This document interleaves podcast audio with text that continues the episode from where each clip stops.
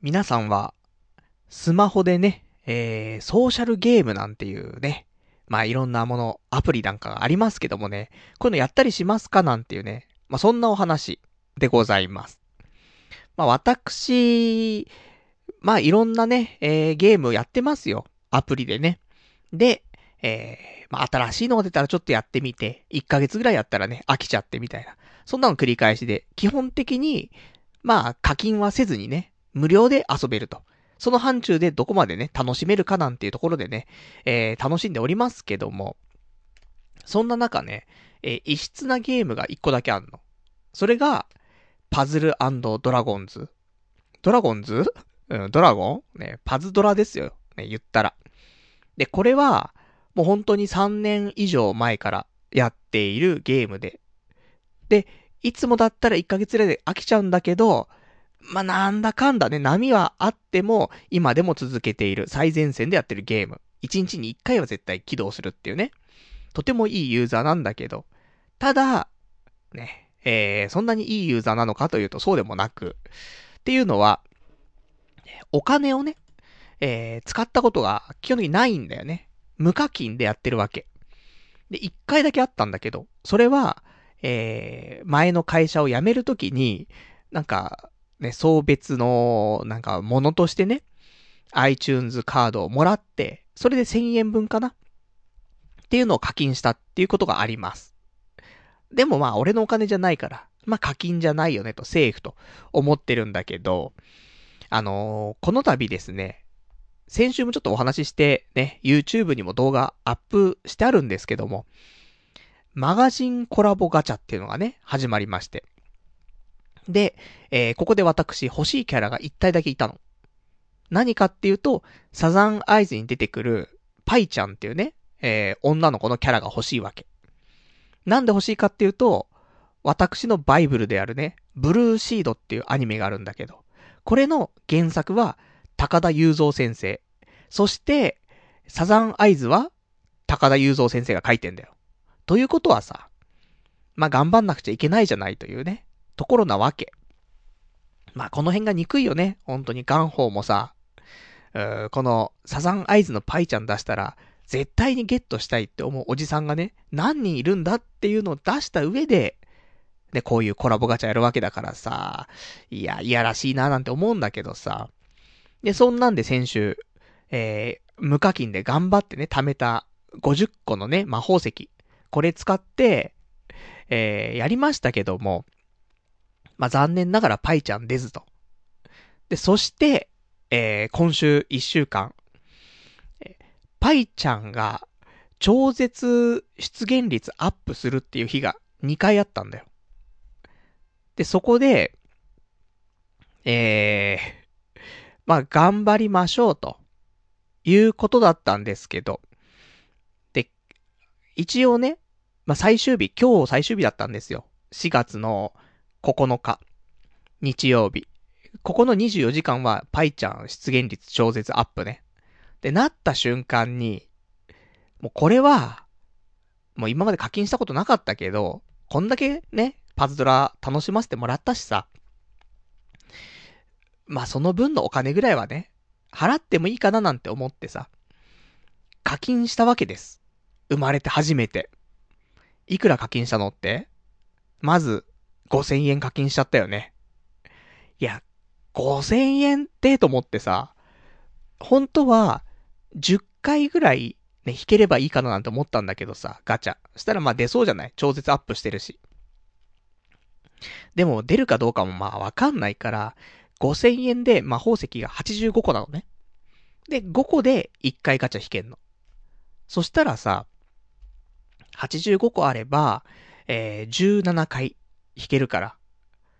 まあ、ね、ちょっと予算的にはオーバーしてる感じがあるけど、まあこれで確実にね、えー、弾けるんだったらいいかなと。で、17回ね。弾くわけですよ。もう日曜日になった瞬間のね、えー、深夜遅くにさ、出ないんだよね。全然出ない。パイちゃんが。このままじゃまずいなと思って。もう一回かなと思って。えー、もう一回課金しますよね。5000円分。出ないんだよね。あれ？と思って。で、他の、その、まあ、今回欲しいね、えー、ランクみたいなのあるわけ。そのレア度みたいな。で、星6っていうね、レア度の。で、その星6自体もなかなか出ないんだけど、まあ、10回に1回、15回に1回ぐらいはね、なんとか出たりするわけ。まあ、15回に1回かな。で、出るのに、あの、パイちゃんが出ないわけね。超絶アップのはずなのに。おかしいなと思って。で、えー、まあ、1万円分ね、まず課金して、ね、5000円、5000円で1万円。出ない。さらに5000円。出ない。さらに5000円。出ない。もう一声5000円。出ないと。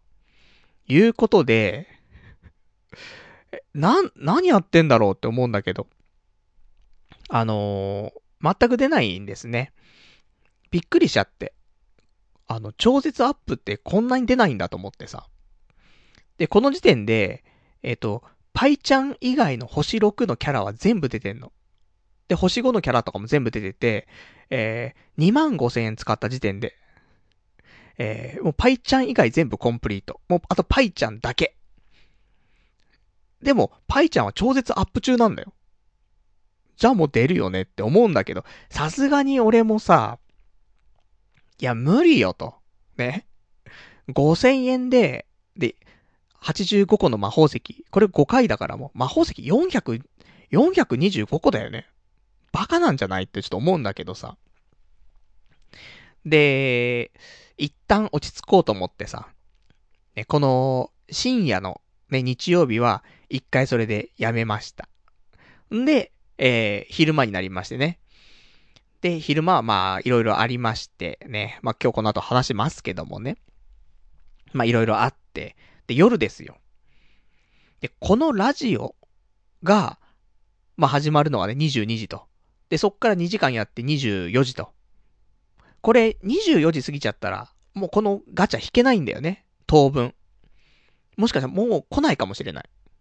そんなんだから、いや、ラジオ始める前に、やっぱパイちゃん弾かないとダメだよなと思って。で、あと、一個後悔があった。その2万5千円使ってるのに、で、最近ようやくなんか YouTube とかね、やり始めたわけなんだけどさ。で、YouTube ライブっていう、なんま、ニコ生みたいなもんだよね。で、これやって動画残しておけるのね。なんで2万5千円使って、この動画を残しておかなかったのかというね。まあかなりのね、そういう後悔の念がありまして。じゃあね、もう確率はね、収束していきますから。もう2万5千円使ったわけだから、あとね、5千円。言ってもあと1万円でしょと。これでパイちゃん出るわけだから、じゃあ最後その歓喜の瞬間はね、みんなでね、分かち合いたいなと思って、YouTube ライブしようと。いうことで、えー、日曜日、ね、本当はさ、ラジオの準備とかあるんだよ。でも、まあ、仕方ないと。で、出るまでサクッとね、ちょっと10分15分で終わらしてと考えて、20時ぐらいからかな ?YouTube ライブしました。ね。あの、よかったら、YouTube のね、えー、童貞ネットのチャンネルがありますから、そちらの方にアップしてありますんでね、よかったら見ていただきたいんですけど、まあ見たら驚愕するよね。えー、そこから、まあガンガン課金するんですわ。2万5千円使ってあるね、中で、さらに課金ということで、まず5千円課金。さらに5千円課金。さらに5千円課金と、ね、えー、ガンガンやっていくんですね。で、えー、3回課金してるわけですよ。追加でね。1万5千円課金してて、1回も星6っていうのが出ないの。全部ゴミしか出なくて。いや、困ったなと思って、確率ってやつはさ、ある程度収束するじゃん。そもそもパイちゃんが、もう出てもいいよねっていうタイミングのはずなのに、それすら、ね、パイちゃん出ないよ。その前段階の星6っていう、まあ、10回に1回ぐらい普通出るんじゃないっていう確率のものすら出ないと。それが、4、50回回しても、1回も出ないっていう時があって。いや、さすがにないでしょ、ガンホーさんと。いう感じだったんだけど。ただ、もう3回追加してますよ。もうこの時点で、最初の2万5千円、プラス3回追加で1万5千円追加して、合計4万円使ってんだよね。いや、4万円使って、じゃ、パイちゃん出ませんでした。はないじゃん。ただの頭おかしい人になっちゃうじゃん、そんなのさ。4万円ドブに捨てた人間だからね。いや、もちろん強いキャラは出たんだよ。あの、メリオダスとかね。てかもう全部コンプリートしてるからあれなんだけどさ。でもさ、そういうレベルじゃないのよ、もう。パイちゃんを引くまでもう引けないわけよ。ね、引くまで引けないっていうわけわかんないけどもね。そういうことになってるわけ。やるしかねえ、つって。で、もう地獄のね、あの、YouTube ライブはコメントも残せるんだけど、ね、リスナーの皆さんね、えー、何人かね、見てくれてましたけども、コメントが、もう見ていられないと。ね。そんなコメントもついてましたけどもね。で、そんなんで、さらに5000円、さらに5000円と。もう、最終的には、全部の合計で6万円入れてね。いや、これで出ないと、っていう、もうわけわかんない感じになってるから。本当は、10分15分でサクッとやって弾いて終わりだったはずが、1時間やってるっていうね。出なすぎて。いや、狂ってるなと思ってさ。で、なんだかんだで、えー、す、もうすべて、ね。回した回数、課金した、課金して回した回数、合計198回回すというね。198回回したのか？うん。で、魔法石の数が990個使ったってことか？いや、頭おかしいでしょって。で、なんとかパイちゃん出ましてね。あ、もうこれで終わりっつってね。お疲れ様でしたで終わったんだけどさ。もう途中そんなにもうパイちゃん欲しくなかったもんね。そういう問題じゃねえと思って。でも、パイちゃん欲しくて回して出なくてやめて、それで4、5万とかってのはないからさ。やるしかなかったんだけど。いや、このまま行ったら10万とかあったからね。いや、怖いなと思って。ね、ガチャの闇っていうかさ。これがね、俺もね、ちょこちょこと1万円だ、2万円だって課金してる人間だったらわかるよ。ただ、初めての課金が6万円って、なくねと思ってね。まあそんなところでね、6万あったら何ができたのかと。ね、そんなことをね、すげえ考えちゃって。デリヘル、ソープ、手こき、ピンサロと。いや、そういうところで換算するとさ、デリヘルだったら、1回1万5千円 ?4 回行けたね。月に1回行ったらいいぐらいじゃん。デリヘルなんて。ね。てか、行ったこと1回しかないんだけどもさ。まあ、1ヶ月に1回とかでも十分行った感じすると思うんだよね。今後。それが4回行けるんだよ。まだ3ヶ月に1回行って1年間だよね。で、ソープだって、まあ、2万5千円ぐらいで行けるでしょ、全然。したら、2回半ぐらい。ね、まあ、2回はいけるわけだよね。ソープ2回。手こきだったら？手こき2キュッパのところ俺知ってるからね。2980円。いや、何回いけんだよって。20回いけちゃうじゃん。2週に1回行っちゃうよ、ほんとに。そしたらね。っていう話だし。で、この間行った、えー、ピンサロピンサロが5000円でしょ？そしたら12回行けるから、毎月1回行ける。それが6万円だよ。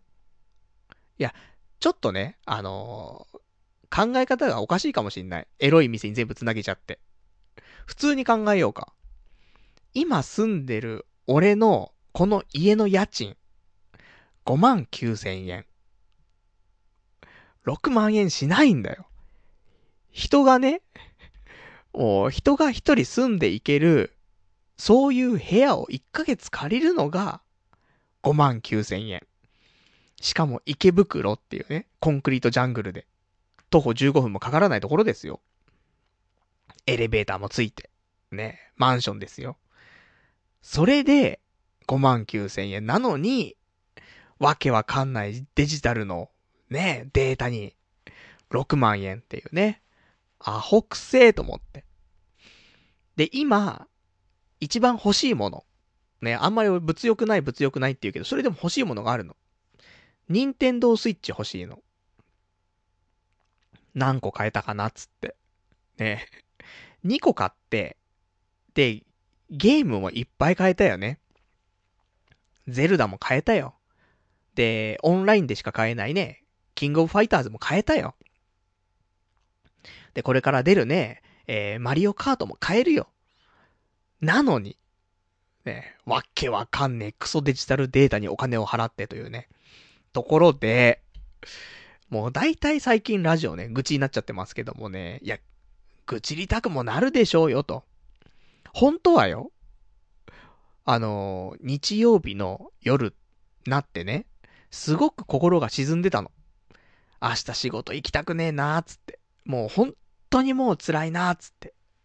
で、そんな中、まあ、パイちゃん引かないといけないからっつってさ、YouTube ライブやって6万使ってんじゃん。もう、明日会社行きたくねえなーとかのその憂鬱さっていうのがね、すっ飛んだからね。だからまあ、その価値はあったのかと。ね、その、この日曜日の夜の憂鬱をすっ飛ばし、さらに、パイちゃんが手に入ったって考えれば、プラスかもしれないと。ね、今日はね、だからゆっくり眠れる気がするよね。だから嫌なこと、今感じている会社での嫌なことっていうのは、6万円程度ってことだよね。そう考えるとね。そしたら6万円毎週使えば、全然楽しい週末が送れますからね。まあ毎週6万使ったらね、えー、月収よりも高くなってしまうんですけども。まあここはね、えー、YouTube にアップした動画をね、皆さんが100万再生ね、してくれれば、あの、大丈夫ですから。ね、6万円ちゃんの返ってくるぐらいの多分、まあ、換金率、ね、広告収入になるかと思いますからね。まあ、よかったら、そのね、地獄の模様はね、えー、YouTube にアップしておりますんで、えー、YouTube のね、チャンネルの登録、そして動画視聴とね。よかったらなんか広告とかも、ね、あの、いい広告だったら、なんかそっから先進んでもらうとかね、してもらえると、私ね、えー、もしかしたら YouTube からね、若干のお金がね、入ってくるかもしれませんよ、ということで、まあそんなね、えー、しょっぱなから、まあ初めてね、えー、パズドラに課金してしまいましたというね、その結果地獄でしたっていうね、ちょっとお話からね、今日はね、えー、やっていきたいと思いますんでね、えー、今日も2時間、最後までね、ご視聴いただけたらと思います。それでは、やっていきたいと思います。童貞ネット、アットネトラジー。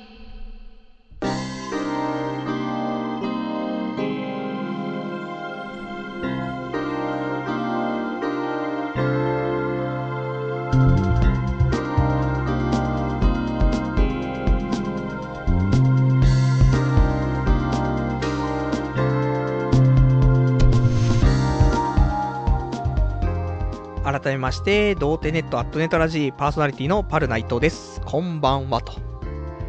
まあ、そんなわけでね、えー、私、初めて課金をね、してしまいまして、もう金輪際するものかと思いましたけどもね、まあ、本当に6万円使いながら思ったことはね、いや、キャバクラ行った時のね、その後悔、キャバクラで何万円で使った時の後悔と、同等ぐらいの後悔はしていますからね。まあ一生分の課金の金額はね、えー、消費したかなと思うんでね、これからはもう無課金でね、やっていきたいと。そんな風に思っておりますよと。で、ちなみに、えー、マガジンコラボということでね、今週、いや、珍しくちょっとマガジン買いまして。あの、いつも私ね、えー、いい年しながらね、立ち読みしてるんですけどもね。だってもうそんな、漫画、今、マガジンって1冊350円ぐらいでしょ ?40 円か、50円か、60円かわかりませんけども、350円をさ、毎週、ね、しかも、サンデーマガジン、ヤングジャンプとね、私読んでますけどもね、まあ、全部立ち読みなんですけどもね、まあ、全部見るわけじゃないから、で、一部ね、えー、いつも読んでるやつだけペラペラっと見るんですけども、それ考えたらさ、まあ、高いじゃない？350、350、まあ、400ぐらいで、1週間で捨てちゃう雑誌に1000円。いや、高いなと、私思うわけですよ。だけど、今週は久しぶりに買ってしまいましてと。なぜか。えー、今週のマガジン、ドメスティックな彼女。ね。この漫画の袋閉じがありましてね。まあ、エロいということで買ってしまったという、もう中学生かってね、ところですけどね。中学校の頃こんなエロい漫画があったらね、いや、ほんと1年間このネタでね、もう、シコシコできたなと思うぐらいなんですけどもね。まあ、ちょこちょこと、このドメスティックな彼女に関してはね、えー、袋閉じがありますから。袋閉じでエロいってさ、本当ね、なんか大人向けの週刊誌みたいな感じだもんね。フライデーとかね、フラッシュとか、ね、そんな感じをね、えー、彷彿とさせますけどもね、こういう少年、週刊少年マガジン、青年じゃないのにね、セックスシーンみたいな。まあ直接的じゃないんですけどもね。でもまあ、いつもね、慣れ親しんださ、普通の漫画のね、キャラがさ、セックスしてたら、そりゃ興奮しちゃいますからね。っていう、まあそんなわけでね、まあ今週は、本当にマガジンに振り回された一週間だなと。そんな風にちょっと思っておりますけどもね。まあ他にも、振り回されたね、こといっぱいある一週間でございましたんで、その辺の話はこの後していきたいと思いますんで、えー、もしよろしければ、なんかお便りなんかもね、いただけたらと思っております。えー、お便りの宛先につきましては、童貞ネットとね、ググっていただきますと、ホームページございますので、そちらに掲示板というのがございますので、そちらのラジオ用スレその8というところにね、えー、お便りの方いただけたらと思っております。で、えー、他にもメールですね。メールアドレスは、ラジオアットマーク、童貞 .net、radio アットマーク、doutei.net、こちらまでお待ちしてます。で、リアルタイムであればね、掲示板で、で、事前にいただけるんであれば、メールでいただけたらと思いますよ、と。そして、えー、一個言っときましょうか。あの、童貞ネットではですね、あのー、まあ、パル頑張ってるじゃないかということで、えー、募金の方をね、お待ちしております。もちろんね、番組制作費に使わせていただくって形であるんですけども、こうやってね、えっ、ー、と、YouTube で、YouTube のネタの、ネタのためにね、こんだけお金を使ってしまったと。ぜひ補填させていただけないかと。ね、そういう気持ちもありますけどもね。まあ、お金もらったら、そのお金で何か買ってね、YouTube でも、その、買ったものを紹介したりとか、そしてラジオでも喋ったりとかと、ね、ちゃんと活用していきたいと思っておりますんでね、えー、もしそんなね、えー、パルナイトを応援してくれるっていうね、既得な方いらっしゃいましたら、童貞ネットホームページ右上のところにね、あの、募金のところがございますので、そちらから、ね、Amazon ギフト券なんかを送っていただけると、えー、大変喜びます、というところでございます。さすがにこんだけね、わけわかんないお金使って、まあ、それに対して、お前のわけわかんないね、使い方したお金の補填するために、そんな、それにあげる Amazon ギフト券ねえぞって話だと思うんですけどもね。まあ、一応言っておかないといけないなとね、さすがにちょっと思いましてと。いうことでございましたと。じゃあそんなわけでね、ほんとね、えー、じゃあ、いただいてますお便りをね、ちょっと読んでいこうかと思っております。ラジオネーム、羊がいる水族館さん。YouTube ライブ面白かったってね、お便りいただきました。ありがとうございます。リアルタイムでね、見ていただいたみたいで、えー、まあ、こちらもね、ちゃんとアーカイブ残っておりますんで、もしよかったら皆さんもね、ちょっと1時間という長丁場になっておりますんでね、もうちょこちょこ飛ばしながら見てください、本当にね。別になんか喋ってるわけでもねえから、もううなってるだけだから、なんで出ないの？つってね。なんで一番最後のね、歓喜の瞬間だけでもね、見ていただけたらと思います。あとは、えー、他にいただいてます、ラジオネーム、もう早速今日ね、まあ、いろんな、あのー、お話出てきますけどもね、先週、すごく凹んでいた、ね、仕事で凹んでいたお話をね、もう、長い時間話しましたから、それに対するちょっとお便りなんかもね、いただいてますからね、ちょっとそれ読んでいきましょうか。ラジオネーム、どうも僕ですさん。パルさんこんばんは。最近のツイートを見ていると、相当追い込まれているのが感じられます。好きなことだけして生きていく。我慢が人生を閉じ込める。が、パルさんの心の指針ですよね。本当は、パルさんの心の中では答えが決まっているんですよね。リスナーに背中を押してもらうのを待っているんですよね。つま先立ちをして歩く人生は辛いですよ。自分に無理せず、普通が一番。一度リセットしてみてはというね、お答えいただきました。ありがとうございます。最近ね、なんか、申し訳ないなと。せっかくね、えー、楽しい気持ちになりたくて、ね、このパルナイトのね、ツイッターなんかをさ、フォローしてくれてる人も多いでしょうと。うん、そんなやつもちょっといるかどうかわかりませんけどもね、そういうことにしましょう。そんな中ね、本当にネガティブな発言ばっかり。え。いや、今に始まったことじゃねえだろって話もあるんだけどさ。でもね、それ、いつものやつはまだ笑えるかなと。えただ自虐ネタでしょっていうところのやつがさ、輪をかけてひどいぞというこの昨今。まあ、リスナーのみんなに背中を押してほしいのはちょっとわかりませんけどもね。まあ、ちょっとね、今の仕事、厳しいぞと。ね、そういう気持ちになっておりますんでね。今日は話しながらね、お便りも紹介しつつ、まあ皆さんからね、いろんな方向にね、背中を押してもらおうかなと。ね、そんな風に思っておりますよと。じゃあね、他の、えーと、今日お話ちょっとしましょうか。一つ、お話。まあ、多分今日も終始仕事疲れてるって話は出てくると思うんだけど、あの、疲れすぎてね、何かが起きるんだよね。やっぱりそういうメンタルも弱くなってれば、ね、体力も弱くなってると。で、今週、えー、会社でね、起きたこと一つ。スニーカーで会社行っちゃってね。スーツなんだよ。ね、服装は。で、出るとき、普通に革靴履いたつもりだったんだけど、黒いスニーカーだったからかね。うん、スニーカー履いてきちゃって。で、え、今日なんでスニーカーなのって言われて。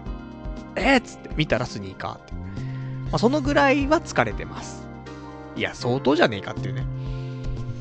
いや、そんなんでもないですよ。黒かったからね。黒いちょっと革っぽいスニーカーだったから。まあ、ソール部分がね、白いんですけどもね。気づけよって。ところはありますけども、そんなことがありましたよっていうね。そんなお話。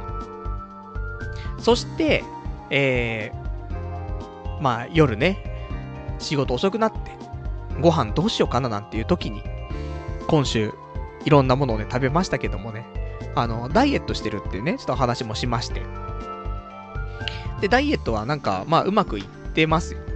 あの、昼ご飯行けずにね、レッドブルだけで済ますみたいなことがね、えー、週に1回2回ちょっとありますから。そうするとやっぱり減っていくなと、実感があります。社畜レッドブルダイエットね。ぜひこれは出版していきたいと思うんだけど。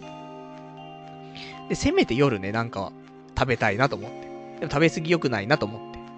で、今週、あのー、マクドナルドにね、行きまして。えー、2日連続で行ってましたけどもね、新しいさ、マックのハンバーガー出たでしょ。なんか、6年ぶりとかに、あの、新レギュラーとしてね、登場したというね、グランっていう、そういう種類のハンバーガーが出ましたけどもね、えー、いつとかね、いつ食ったか忘れましたけどもね、まあ、週の真ん中ぐらいにね、えー、1日目、グランクラブハウスっていうね、単品で1個490円というね、いやいや、定食食べられるでしょって。しかも、もっとね、いい、美味しいね、フレッシュネスバーガーとかで、500円出したらすげえ美味しいの食えるけど、マックだよってね。マックで500円はないでしょって思いつつも、まあ、新しいものは一回ね、口にしておこうかなと思いまして、えー、グランクラブハウスをね、食べまして。まあ、ダイエット中だから、そんなにいっぱい食べちゃいけないなと思って単品で1個だけ。ね、490円するんだからさ、ボリュームもあるでしょ、と思って食べましたけどもね。俺が腹ペコすぎるのかわかりませんけどもね。別にボリュームあんまない、ビッグマックの方が全然ボリュームあるなっていうところはあったんだけど。で、美味しいかっていうと。まあまあ、そこそこみたいな。で、パンがもちもちすぎて、ちょっとネチョネチョしてたっていうね。悪いことしか言わねえなっていうね。みんな美味しいっつってんのにね。YouTube 見てもさ、ネットの意見聞いてもさ、みんな美味しいっつってんのに。うん。なんか、パンがもちもちしすぎてネチョネチョしてるとか言ってるからね。なんだけど、それで490円、しかもボリュームないとか言ってね。まあそんなこと言ってるとね、えー、良くないと思いますけども。で、また次の日。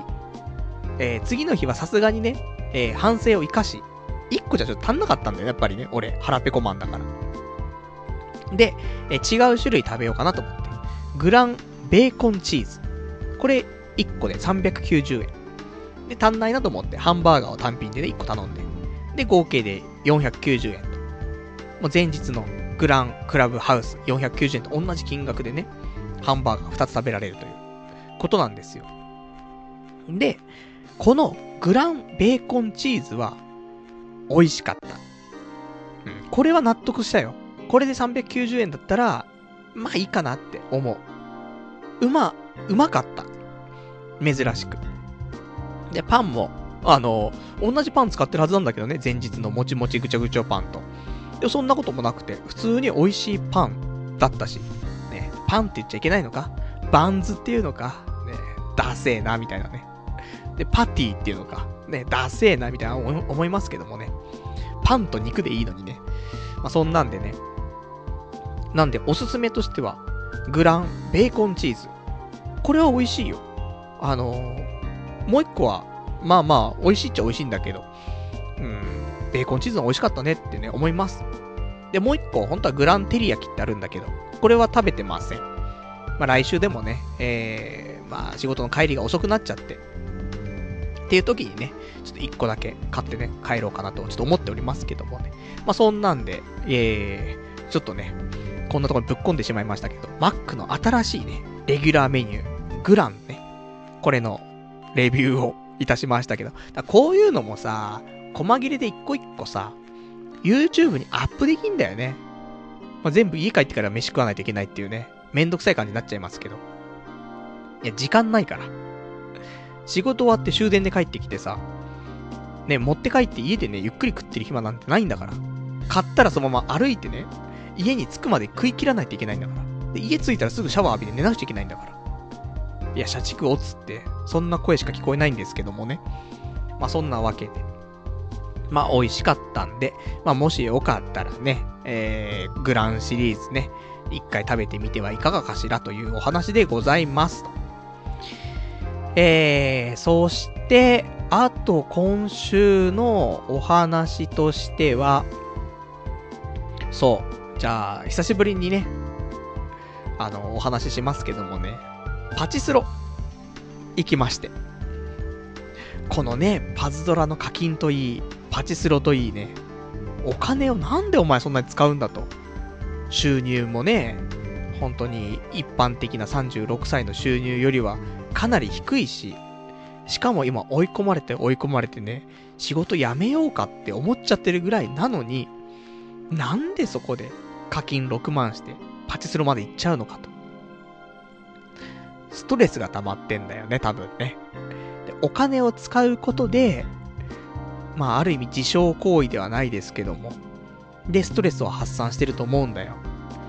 でもまあまあ、ここ最近ね、まあ、お酒を飲むとかね、友達と遊ぶとかっていうのがね、えー、毎週のようにありましたけども、本当に、あのー、ずっとね、パチスロ行きたいな行きたいなと思っても我慢してっていうのがね、ここ1ヶ月2ヶ月続いていたからさ、いや、そろそろ行ってもいいっしょ、ということで、えー、ストレス解消ということもね、含め、行ってきました。何を打ったかっていうと、もう出てから1ヶ月ぐらい経ってんじゃねえかと思うんだけども、エヴァンゲリオンの寝台のスロット。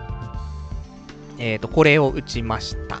ね、ずっとね、エヴァ新しいの出たらね、基本的にもう出て1週間以内に打ってるんだけど、今までは。いや、本当に時間がなくって、ね、あの、まあ、それもあるし、なるべくね、ギャンブルやめようかというところもあったんだけど、まあ、さすがにね、っていうところで。で、エヴァンゲリオン、まあまあ、そんなに面白かったかってまあまあだったんだけど、えー、2万円ぶち込んで、何も起きず、うわーっと思って、いや、まあ、起きてはいるんだよ。起きてはいるんだけど、すっげえ、なんだ、戻りが少ないっていうか、レギュラーボーナスみたいに出ると、100枚ぐらいしか出ないのね。いや、きついよと思ってさ。で、そんなん繰り返して、なんだかんだ2万円ぐらいいっちゃって。でもそっから、1回、ね、ちょっと爆発して、えー、結果、何枚だろうね。だいたい7000円ぐらいかな。戻ってきました。で、もうやめればよかったんだけど、他にもさ、もう全然スロット行ってなかったから、打ちたい台がいっぱいあってさ。で、その中で、えー、まあ、一番、次に打ちたかった台として、広角機動隊の、えー、新しい新台が出たんだよね。で、これ打ってないからさ、いや、打ちたいなと思って。で、一作目すげえ好きだったからさ。あの、ちなみに、俺、広角機動隊、アニメ見てないからね。いや、本当にこの機会見なくちゃいけないなと思ってるんだけどもさ、名作じゃない一応。まあ、見てないんだけどもね。で、そんなんで広角機動隊、打ちまして。で、1500円、投資して、なんだかんだで1万1000円ぐらい返ってきてと。いうことで、えー、結果、2万円ぶち込んで、マイナス3500円になりましたと。で、思ったんだけど、あの、よくよく計算してみると、マイナス5500円だったね。なぜか。おそらく、今、あの、パチスロの、その、換金率っていうのかな。これがちょっと悪くなってんだよね。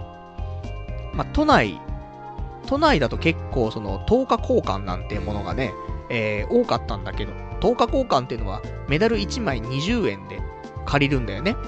なので、ちゃんとそれがね、出た分、えー、しっかり1枚あたり20円でね、バックされるっていう、そういう換金率だったんだけど、それが多分、去年？いや、今年か？わかんないけど、のタイミングで、えー、1回、ね、ちょっと変わりましてね、都内では、換金率がちょっと悪くなりまして。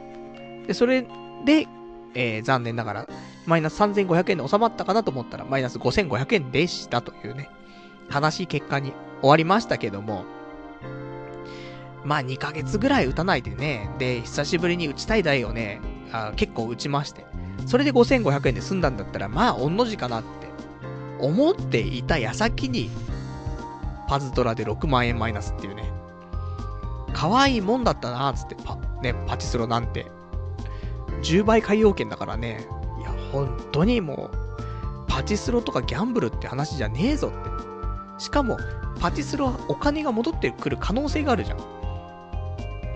ね、それはもう当たんなくても当たってもさ、可能性があるってだけでもいいじゃない。パズドラは戻ってこないからね、6万円かけました。はい、終了みたいな。なのでね、いや、本当にもそんなの良くないなと、えー、私思ってますけどもね。まあそんな、やっぱりストレス溜まって、無駄にお金が使いたくなる。そして、お金は生きたお金じゃなくてもいいんだよね。なんかお金が捨てたくなっちゃうかもしんない。自傷行為として。多分、俺その、体の健康とかさ、お金とかさ、その辺、少し大事にしてるところがあるんだよね。で、そんな中、ね、体に悪いことをしたくなっちゃうとかさ、お金もね、そんな稼ぎがあるわけじゃないで使いたくなっちゃうとかさ。いや、ストレス溜まるとね、ほんとそういう風になっちゃうんだなと思ってさ、あんま良くないよねって、と思うんですけどもね。まあまた当分パチスロとね、えー、ガチャの方はね、控えたいなと、そんな風に思っておりますよと。じゃあそんな感じで、あとは他に今週お話ししたいことありますよ。じゃ先にこっち話をして、で、その上でちょっと今、今日ね、えー、いっぱいメールの方事前にいただいておりましたから、ね、お便り読んでいきたいと思っております。じゃあ、今日ね、がっつり話したかったこと、何かというと、まあ、やっぱり、ね、先週の引き続き仕事の話ですよ。皆さんも、あんだけ、凹んでいたパルナイトが、今週どうなったかってね、若干ね、ほんの若干気になってるかと思うんでね、えー、あの後の後日談だけお話ししたいと思うんですけどもね。まあ、そもそもね、先週、ポッドキャストね、えー、冒頭にですか。いや、テンション上げてやってますよぐらいのこと言ってたけど、聞き直したらテンション低いのね。あれでも上げたったからね。あれでも、めちゃくちゃ上げてあのテンションだから。だ相当ダメだったんだなって思うんだけど、今週どうですか？まだね、あの、先週ほど悪くないなって思ってるんですけどもね。まあ、完全に、パズドラのせいでね、変なテンションになってますけども。で、そんなんでさ、えっ、ー、と、4月の2日にこの間の放送がありまして、次の日ね、ほんと辛いなっつって。だったんですが、なんだかんだで、えー、4月の3日4日あたりで、その、引きずっていた件に関してはね、もうグロッキーになっていた件に関しては、解決しました。なので、えー、復活しました。その時点で、一旦。でも本当はね、ちょっと俺も人に恨まれてる、恨まれてるんだろうなっていうぐらいの感じはあったので、まあちょっと引きずってはいますけどもね。まあ一旦落ち着くと。社内的にはと。ね。なのでよかったなと。なんだけど、こういうものってさ、いろいろ紐づいてんだよね、なんだかんだで。なんで、一個ほころびが出ると、まあ、次から次へとほころびが出てくると。いうのがありまして。まあ、なんで、こんなことが連鎖するのかって考えると、その年度末っていうのが一番、なんか良くなかったなと思うの。年度末だからっていうことでやってたことって結構あってさ、無理やりそのね、え、3月中にとかで間に合わせようとしたりとか、そんないろいろあって、同時進行でめちゃくちゃあったんだよね。で、その結果、えー、その今週1週間で、ね、さらに起きたこととして、えー、取引先とのね、ちょっとやりとりがあるんだけど、ちょっと取引先が出してくる数字と、うちが出してる数字っていうのはなんか一致しなくて、やべえなと思って。ね、これ、早くちょっとこれちゃんと一致させないと、後々ね、なんか請求とかそういうのもあるからさ、困っちゃうぞと。いうことで、まあそういう問題が出て、やべえやべえっつって、まあなんだかんだでね、数字はあって、ね、あ、よかったよかった、なったんだけど。で、請求書が来るんだけど。言ってた、ね、あのー、言ってた内容の請求書と違うんだよね。いや、そうじゃないよね、なんていう話をしてたら、いや、すいませんと。ちょっと、確認、確認不足でした、みたいな。ちょっとこうなってしまいます、みたいな。いやいやいやいや、と。で、ちょっと違うんですけど、つって。で、いろんなお話ちょっとして。まあ、これも一応、あのー、最終的には問題なく解決はするんだけど、まあ、そんなね、数字が合わないだ、請求書の言ってた内容が違うとかさ、いうのがまず一個あって、なんとか解決してさ、よかった。で、他にもさ、またその、やっぱり月末月初だからさ、請求書うんぬんの話が他にも出てくるわけ。違う会社でさ。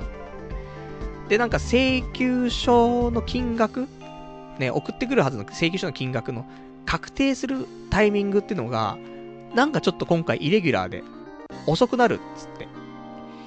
でも、うちの会社、結構早めにもらわないと、そういうなんか処理ができないんだよね。そういうのもあって、いやいやいやいやと。ちょっといつも通りのタイミングで送ってよ、つって。いや、ちょっと確定に時間がかかりまして、つって。いやいやいやいや、つって。まあ、なんだかんだでね、間に合ったんだけど、もうイレギュラーなことがやっぱ起きるのよ。で、それが二つ目でしょ。で、さらに、え、まだあんの？って。いや、一週間長いですから、いろんなことって起きますからね。で、他は、えー、また別の取引先とかで、もう確定していた請求の金額っていうのあったんだけど、これが、ちょっと、吸ったもんでありまして、金額がもしかしたら変わっちゃうかもっていう話が出て。いやいやと。いやもう一回それ確定してる話じゃない。なんでそれ変えんのよっていうところがあって。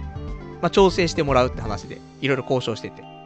まあ、結果、丸く収まったんだけど。なくないっすかと。こんなに請求絡みとかでさ、今ので3点だからね。で、もうでも一応ね、なんだかんだで、うまくね、あの、まとまってさ、そのね、3月中に話してた内容っていうので全部ね、あの、なりましたけども、いや、こんなにだから年度末でバタバタしてやってたから、少しやっぱりほころびってのはね、やっぱあるなとは思うんだけどさ。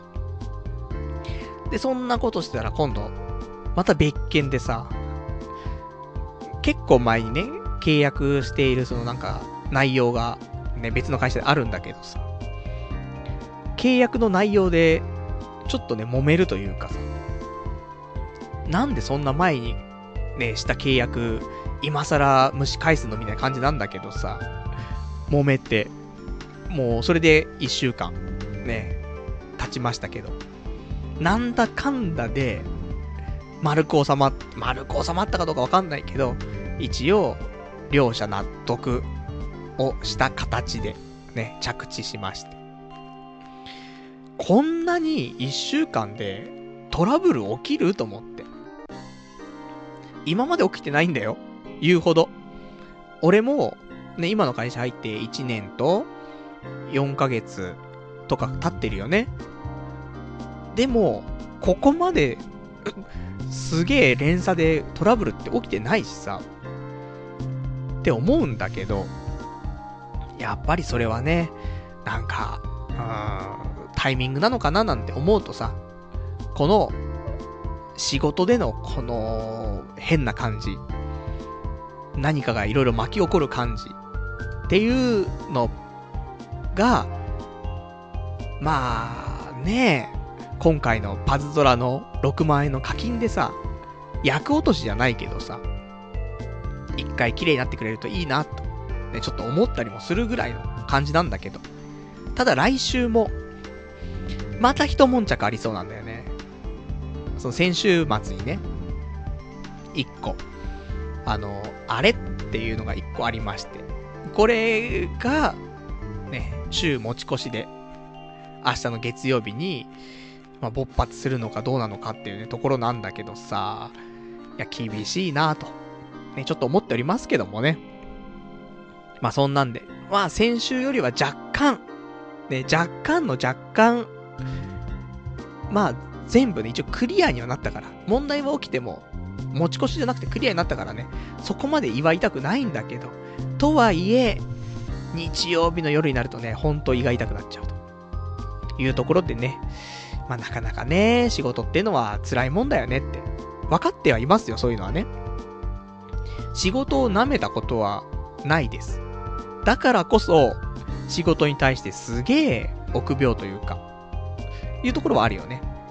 どんな仕事でも、本当にその、コンビニの仕事が、ね、どうだこうだってのはないけど、コンビニの仕事すら、できる気はしない。ね、自信を持って言えるよね。そういうところだけは。っていうぐらい、どんな仕事であっても、大変だと思う。なので、あのー、ほんとね、どうやって生きていこうかななんてね、ことをすごい考えてしまうね、そんな一週間でもありましたけどもね、やっていけるのか、この後ってね。もう俺もね、いい年して転職して、さあ、ここからと、キャリアを積んで、ね、今までも積んではいましたけど、繋がらないキャリアばっかりだからね。なんでちゃんと次に繋がるキャリアというのをね、積んで、それで、まあもし転職するんだったら40枚ぐらいに1回転職と。まあ、あと2年ぐらい頑張ってね、そこは転職するっていうことであればさ、お給料もアップして40前でと、いいんじゃないと思いましたけど、ちょっとそんなね、人生プランはうまくいかないんじゃないかなと、えそんな風にちょっと思っておりますというのが、今週のね、気持ちでございます。どうなることやらだね、また、これからね、一週間仕事ありますけどもね、うーん、この1週間がね、ちょっと今後の人生、どうしていこうかっていう、ちょっと、決め手というかね、ターニングポイントな気はしますねっていうところだね。まあそんなところで、ね、ほんとね、なんか、0か100かなんだよね。すべてにおいて。仕事も何でも、そうなんだけどさ。もう無職かさ、社畜か、もうどっちかじゃん。なかなかいないと思うよ。せめてさ、バイトか派遣かとかさ、そんなレベルじゃないでも、ね、やんないんだったらもうやんなくていいやつって、1年ぐらいね、無職やっちゃったりとか。で、仕事しようつって仕事したらもう社畜になっちゃって、朝から晩まで、ね、終電まで頑張っちゃって。いや、ほんとね、0か100なんだよね。極端。もう生きるか死ぬかになっちゃってるから。そんな人生もね、なんか生きづらいななんて思ってますけどもね。まあそんなね、昨今でございましたというね、ところでお便りをね、ちょっといくつか読んでいきましょうか。えー、ラジオネーム、えー、羊ガエル水族館さん。今の会社に骨をうずめる覚悟で成り上がってみせるって気なら、今が人生の踏ん張りどころだけど、別段そういうわけでもないなら、えー、今が人生の岐路というか分岐点なのかもな。おととし、えー、無職だった時期に、強楽的にダラダラしまくったのが悔やまれるな。あの時に芸能活動の可能性に本気でかけてみて、えー、見てたら、たとえワンチャンなかったとしても、自分の人生に対して折り合いというか、落としど、えー、落とし前がついてたのかも。パルさんたまに今年の抱負の、えー、他に、俺が考えた名言みたいなのをラジオで言うけど、あれって現状の自分自身に向けた言葉だよね。正社員になってからのパルの名言って、夢にまだ踏ん切りがつかない。もう諦めたいけど諦めきれない。みたいなニュアンスがあったんだよな。正社員になる前、人と会う。昨日の自分を超える。正社員になってから、憧れていた夢に対して、魂を売る勢いで頑張る。本当にやりきったと胸を張って言えるほどやりきったのかと自らに問う。他にもいくつかあったと思うけど、正社員になってからは、まるで過去の自分に問いかけて、えー、問いかけてるような疑問文になってて、正直聞いてて切なかったよ。縁起でもない話だけど、今度また無職になるようなことがあったら、次こそは後悔を残さないようにしようなっていうね、お答えいただきました。ありがとうございます。そうね。まあ、先週のね、漢字を踏まえて、皆さんこうやってお便りいただいてますけどもね。まあ、本当はこの会社に骨を、骨をうずめる覚悟ではなかったとはいえ、やっぱりエンターテインメントにね、ちょっと関われる仕事っていうものにせっかくつけたからさ、できる限りは頑張りたいなと。思っていたわけだよね。まあ、そんな中、うーん、ちょっとどうしようかしらっていうね、気持ちにはね、ちょっと揺らいでますけどもね。まあ、とはいえね、ちょっともうちょっと頑張んないといけないなと、まあ、思っている、ね、そんな状況です。で、えー、私無職だった頃がね、ありましたけども、あん時に、まあ、芸能活動をね、もう少し頑張っていたら、なんか今のね、気持ちとちょっと違うんじゃないかなっていう話があるんだけど。でも、まあ思うに、俺無職やってて、かなり後半の方なんだよね。その、ラジオスクールとか行ったのって。5月とかだと思うんだよ。だから、12月に辞めて、で、えー、もう5ヶ月というか、まあ、約半年近く経った中で、ラジオスクール行って、で、ラジオスクール終わったのが7月なんだよね、多分ね。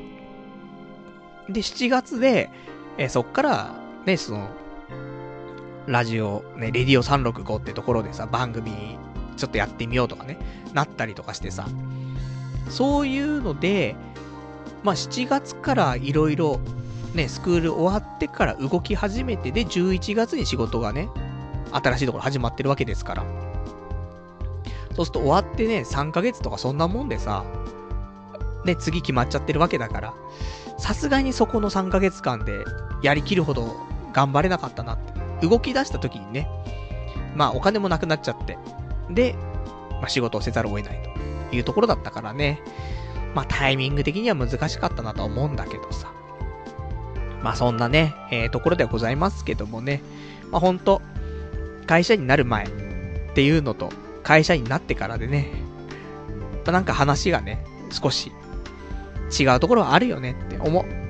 過去の自分に問いかけてるというかね、そういうのもね、あるなと思うんだよね。正、ね、正社員になる前はさ、その時の自分が何したらいいかみたいなところではあったよね。それが、今となっちゃう、過去の自分に問いかけるというね。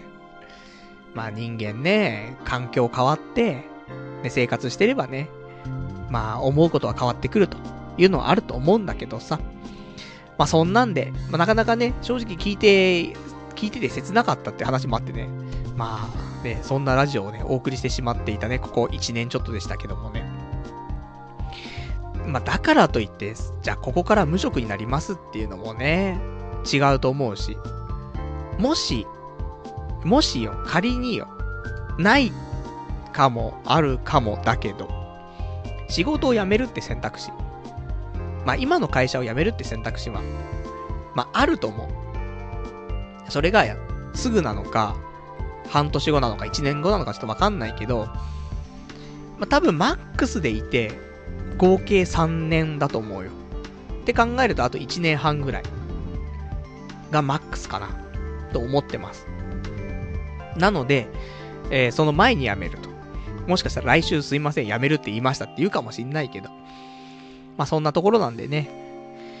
まあその時にじゃあどうするのかっていうのをちょっと考えてる。それを辞めるまでに考えなくちゃいけないよね。前は辞めてから考えようで、ね。それで3ヶ月ぐらい経っちゃったけどさ。その3ヶ月間いろいろ考えたことっていうのはね、残ってるから。それをまあ今仕事しながらね、もう一回思い出して、で、さらにどういう風にしていこうかなっていうのを考え、まあできれば本当は動、動き出した方がいいよね。仕事しながら動き出せたら動き出したい。でも、やっぱりね、朝から晩まで仕事をしていて、平日何にもする時間がなくて。で、これじゃ何もできないんで、やめるしかないと。いうこともあると思うんで、でも、辞めた瞬間すぐ動けるようにはしておきたいね。今回はさすがに。そして、本当に見切りをつけるのかちょっとわかりませんけど、前はね、すぐ正社員決まるかななんていう気持ちもあるじゃない。だからアルバイトとかしてる場合じゃないなと思ったけど、あの、アルバイトは速攻でするね。貯金っていうのはやっぱり減ってっちゃいますから。でも減っていく額を減らすことはできるからね。まあ、アルバイト。ね、コンビニとかで全然、あ、コンビニでも、俺ね、俺コンビニできる気しないから、あの、100円ショップとか、ね、そういうところ限界かなと思うの。あの、タバコとかさ、なんか、揚げ物とかさ、そういうのいっぱい出てくると大変じゃない？なんでほんとシンプルに、ね、行きたいなと思ってますけどもね。まあそんなわけでさ、まあ、何をしようかなんていうこともね、ちょっと考えつつ、過ごしていきたいなと思ってますんでね。なんで、あのー、本当は仕事してる間にさ、婚活してさ、彼女の一人でも作りたかったところなんだけどさ、仕事をすればしたでさ、時間がなくて婚活できず。で、無職の時は時間があるから婚活できるけど、そんな人間は求めてね、いないわけです。人生は難しいななんて思うんだけど、まあ、来週以降ね、えー、週末は、出会い。もうこれにかけますから。もうギャンブルとか、ね、えー、そういうことしてないで。もう出会いについてだけ行動すると。そういう週末にちょっとしたいと思ってますんでね。で、彼女ができたら、よしと。仕事辞めちゃおうと。いうところなんでね。でも前に言ってたもんね。仕事辞めたい辞めたいも言ってたよ、昔。今の仕事で。だけど、彼女ができるまではやめないって宣言してた気がするわ。だから、うん、また一つの指針ができたね。彼女ができるまで仕事を辞めないぞ、俺は。ただ、心が壊れちゃいそうだったら辞めちゃうけど。っていう感じで。なので、一日でも早くね、えー、彼女ができるようちょっと動きたいと思いますんでね。もう、あるのよ。何があって。そう。彼女を作るね、えー、行動ってやつなんだけど。まあ、一つは友人に、なんか相席屋の、ね、さらにいいところみたいなのがあるんだけど行かないかって誘われてるのと、あとはまたね、マチコンとかにもね、ちょっと誘われたりとかしているし、あとはバーベキュー。ね、これもありますから。まあ、この辺で4月、ね、3つぐらいね、えー、なんかできればなと、ちょっと思っておりますって。毎週のようにね、まあこれからは出会いについてね、まあ、暗い仕事の話はやめましょうと。ね、出会いについて喋りましょうと。そんな楽しいラジオにしていきたいなというところでございますんでね。あとは前向きにね、転職だ、なんだって話はするかもしれないけどもね。まあ、これはもうあくまで前向きですから。まあね、暗くならないようにね、やっていきたいなと。そんな風に思っておりますよと。じゃあそんなんで、えー、他にいただいてますお便りです。ラジオネーム616番さん。個人的には仕事変えた方がいいと思うけどね。今の会社、パルさんが定時で帰り続けても何の問題もない？だいたい毎日12時間以上拘束、えー、がおかしい。社長も容認しているってことだよな。そのクソ会社。12時間労働なんか当たり前ってパルさんや周りが思っているなら完全に飼いならされているだけだ。それ、ブラッククソ会社はマジで頭にくるわ。えー、労働基準法ってあんじゃん、法律で。違反したらその会社の社長をテレビかなんかで公開処刑にしなきゃ絶対なくならんよ、クソ会社は。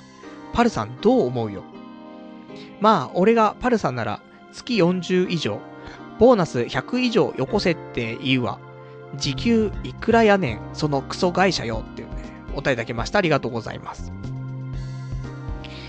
まあ、こういうね、えー、ことを言っていただけるっていうことはとてもね、ありがたいなというところで救われるんですけども、ただな、あんまり、その、会社に罪があるかないかで言うと、あるっちゃあるんだけど、俺が思っている会社の罪は、ここじゃないんだよね。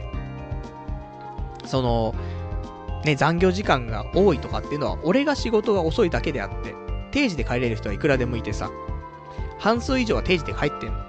ただ、今の俺の仕事って、ね、そのアプリの、まあ、運用とかっていうところなんだけどさ、基本的に、俺ともう一人ぐらい、ぐらいがメインでやってる仕事だからさ、そこはね、なかなか、他の人がやれないことも多くて。でも、ちょっとね、もう無理があるから、周りの人にもね、少し手伝ってもらおうっていう話にはね、あの、今期はなってるんだけど。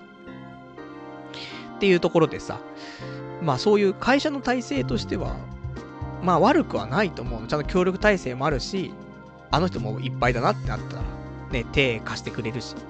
その辺はいいんだけど、人はいいからみんなね。ただ俺の仕事が遅いっていうこと。っていうのは問題かなとは思ってる。まあとはいえ、ね、毎日12時間以上の拘束っていうのは、まあさすがにね、辛いなっていうのはある。でも、12時間の拘束だったら、いいなって、最近思ってるんだけどね。朝9時半に出社するじゃん。で、えー、夜の、ね、21時半に帰れるんだったら、全然、ね、いい、良くないんだけど、あの、帰ってきてからね、まだゆっくりする時間もあるから、アニメ1本2本見る時間もあるじゃない？今はね、本当に、まあ、ここ最近だけだけどね、それまでは多少そのぐらいの時間には帰ってたわけなんだけどさ、ほんとこの3月4月が、すごすぎたっていうね。どのぐらいすごいかで言ったら、あの、今週1週間、新しいアニメがいっぱい始まってんの、今。4月でね。新アニメ。もう1週間平日5日間あった中で、1本も新しいアニメ見てないかんね。てか、アニメ自体を一本も見てないかんね。そのなんか、ね、新しいやつじゃなくて、その続いてるやつとかあるじゃないそういうのも含め、一本も見てない。アニメの1話を見るっていうのがもう仕事なんじゃないかと思っているこのパルナイトが、1週間で1本もアニメ見ないってもう尋常じゃないからね。帰ってきて、風呂入って寝るの繰り返しだったね。じゃないと体持たないと思ってね、さすがに。っていう感じでね、家帰ってきて、終電で帰るとさ、家着くの1時半ちょっと前ぐらいなんだよね。で、そっからすぐお風呂入って。で、まさすがにね、ちょっと髪の毛とかも、まあ少ないながらもさ、髪の毛ありますから乾くまでとか、ちょっと待って。そうするともう2時半になっちゃうから、寝るみたいな。そんな生活がね、ちょっとありましたけどもね。まあ、ね、俺の効率の悪さがも、ね、問題かなと思ってますけどもね。お金もね、えー、残業代もらってますから、ちゃんと。まあ、35時間をみなし残業とはしてますけど、それ以上はね。あ、先月が65時間残業だったのかな？大して残業してないのよ。で、こっから35時間引かれて、残りの30時間分は残業代もらってますからね。まあまあ、そんなに悪くないんじゃないですか？ね。そんな風に思ってますけどもね。まあ、どこ行ってもそう。俺は、多分こんな働き方になっちゃうと思うの。どんな会社に行っても、まあ、やりきるというか、人よりもね、やっぱり劣るところはどうやって補おうって言ったら、まあ時間で頑張るしかないんだよね。そうすると、どうしても遅くなっちゃうかなって思うんだけどさ。まあそんなわけでね。なんで、まあ、仕方ないなと、ね、思ってます。で、会社も、そんなに悪くないと思ってる。で、ただじゃあ、さっきね、えっ、ー、と、どこが悪いのって、ここじゃないんだってていう話したけど、えー、どこが悪いかって話すると、俺の考え方と会社の考え方が違うんだよね。そこでストレスがちょっと溜まってるところはある。やっぱりその、人と人とのさ、やりとりがあるわけじゃん。対会社とかね、その、他の企業とかといろいろやりとりするにあたって。で、俺はやっぱりその、人と人とというかさ、だし、できる限り円満にしたいし、ね、丸く収まるんだったら丸く収めて、若干こっちがね、えー、まあ、損はしないといえ、利益がちょっと減ることがあったとしてもさ、まあそれですごく逆に円滑に回って、次にまた繋がるんであればね、いいかななんて思っちゃうんだけど、まあ、そうではないんだよね、今の会社は。だからそのスタンスが、まあ、結構違う。俺は、ね、仕事としては本来あんま良くないんだろうけど、やっぱり相手の立場に立っちゃう節があるんだよね。で、それは毎回言われる。ね、なんで、ね、相手の会社の、ね、肩を持つようなことをするのかと、考えるのかと、いう話が出るわけだよね。でも、それをさ、考えないようにってできないんだよ。もう、そういう性格なんだよね。だできる限りフラットに、ドライに行かないといけないんだけど。ちょっと仕事なんだから当然なんだけど。ただ、俺できないんだよ、多分そういうの。なので、そこでストレスが溜まってるし、こういうちょっとトラブルっていうのが、俺起因でもし起きてるんであれば、その会社の考え方と違う風にちょっと動いちゃってるってことが、若干影響してるんだろうなって気もしてるの。なので、まあ、この会社は厳しいかなって、ちょっと思ってるところはあるよね。まあ、そのぐらいです。まあ、お給料の部分はね、もうそりゃ、そういう今の業界っていうものに対して、そんなに、ね、その経験があるかっていうと別に全然ないわけだからさ。そういう意味では、お金なんてね、って思いますけどもね。まあ、あと、ね、1年ちょっと、ね、頑張れれば頑張りたいなと、ね、ちょっと思ってますけどもね、同時進行でやっぱり、いろんなこと考えなくちゃいけないななんて、そんなこともね、思っておりますよと。じゃあ、あとね、いただいてます。ラジオネーム、えー、615番さん。パルさん、パズドラ動画、めちゃくちゃ評判悪いですね。10連ごときじゃ、覚悟さえ、かん、えー、覚悟さえない感じを受けました。あと、つくもは狙ってるキャラじゃないんですよね。あくまでパイ狙いしてるんじゃなかったかな。最後に、297さえついていないゴンなんてリーダーとして、えー、キパの、キパも木パっていうのかね。え、キパの、えー、総合にはいらないかな。覚悟を決めてくださいよっていうね、お便りいただきました。ありがとうございます。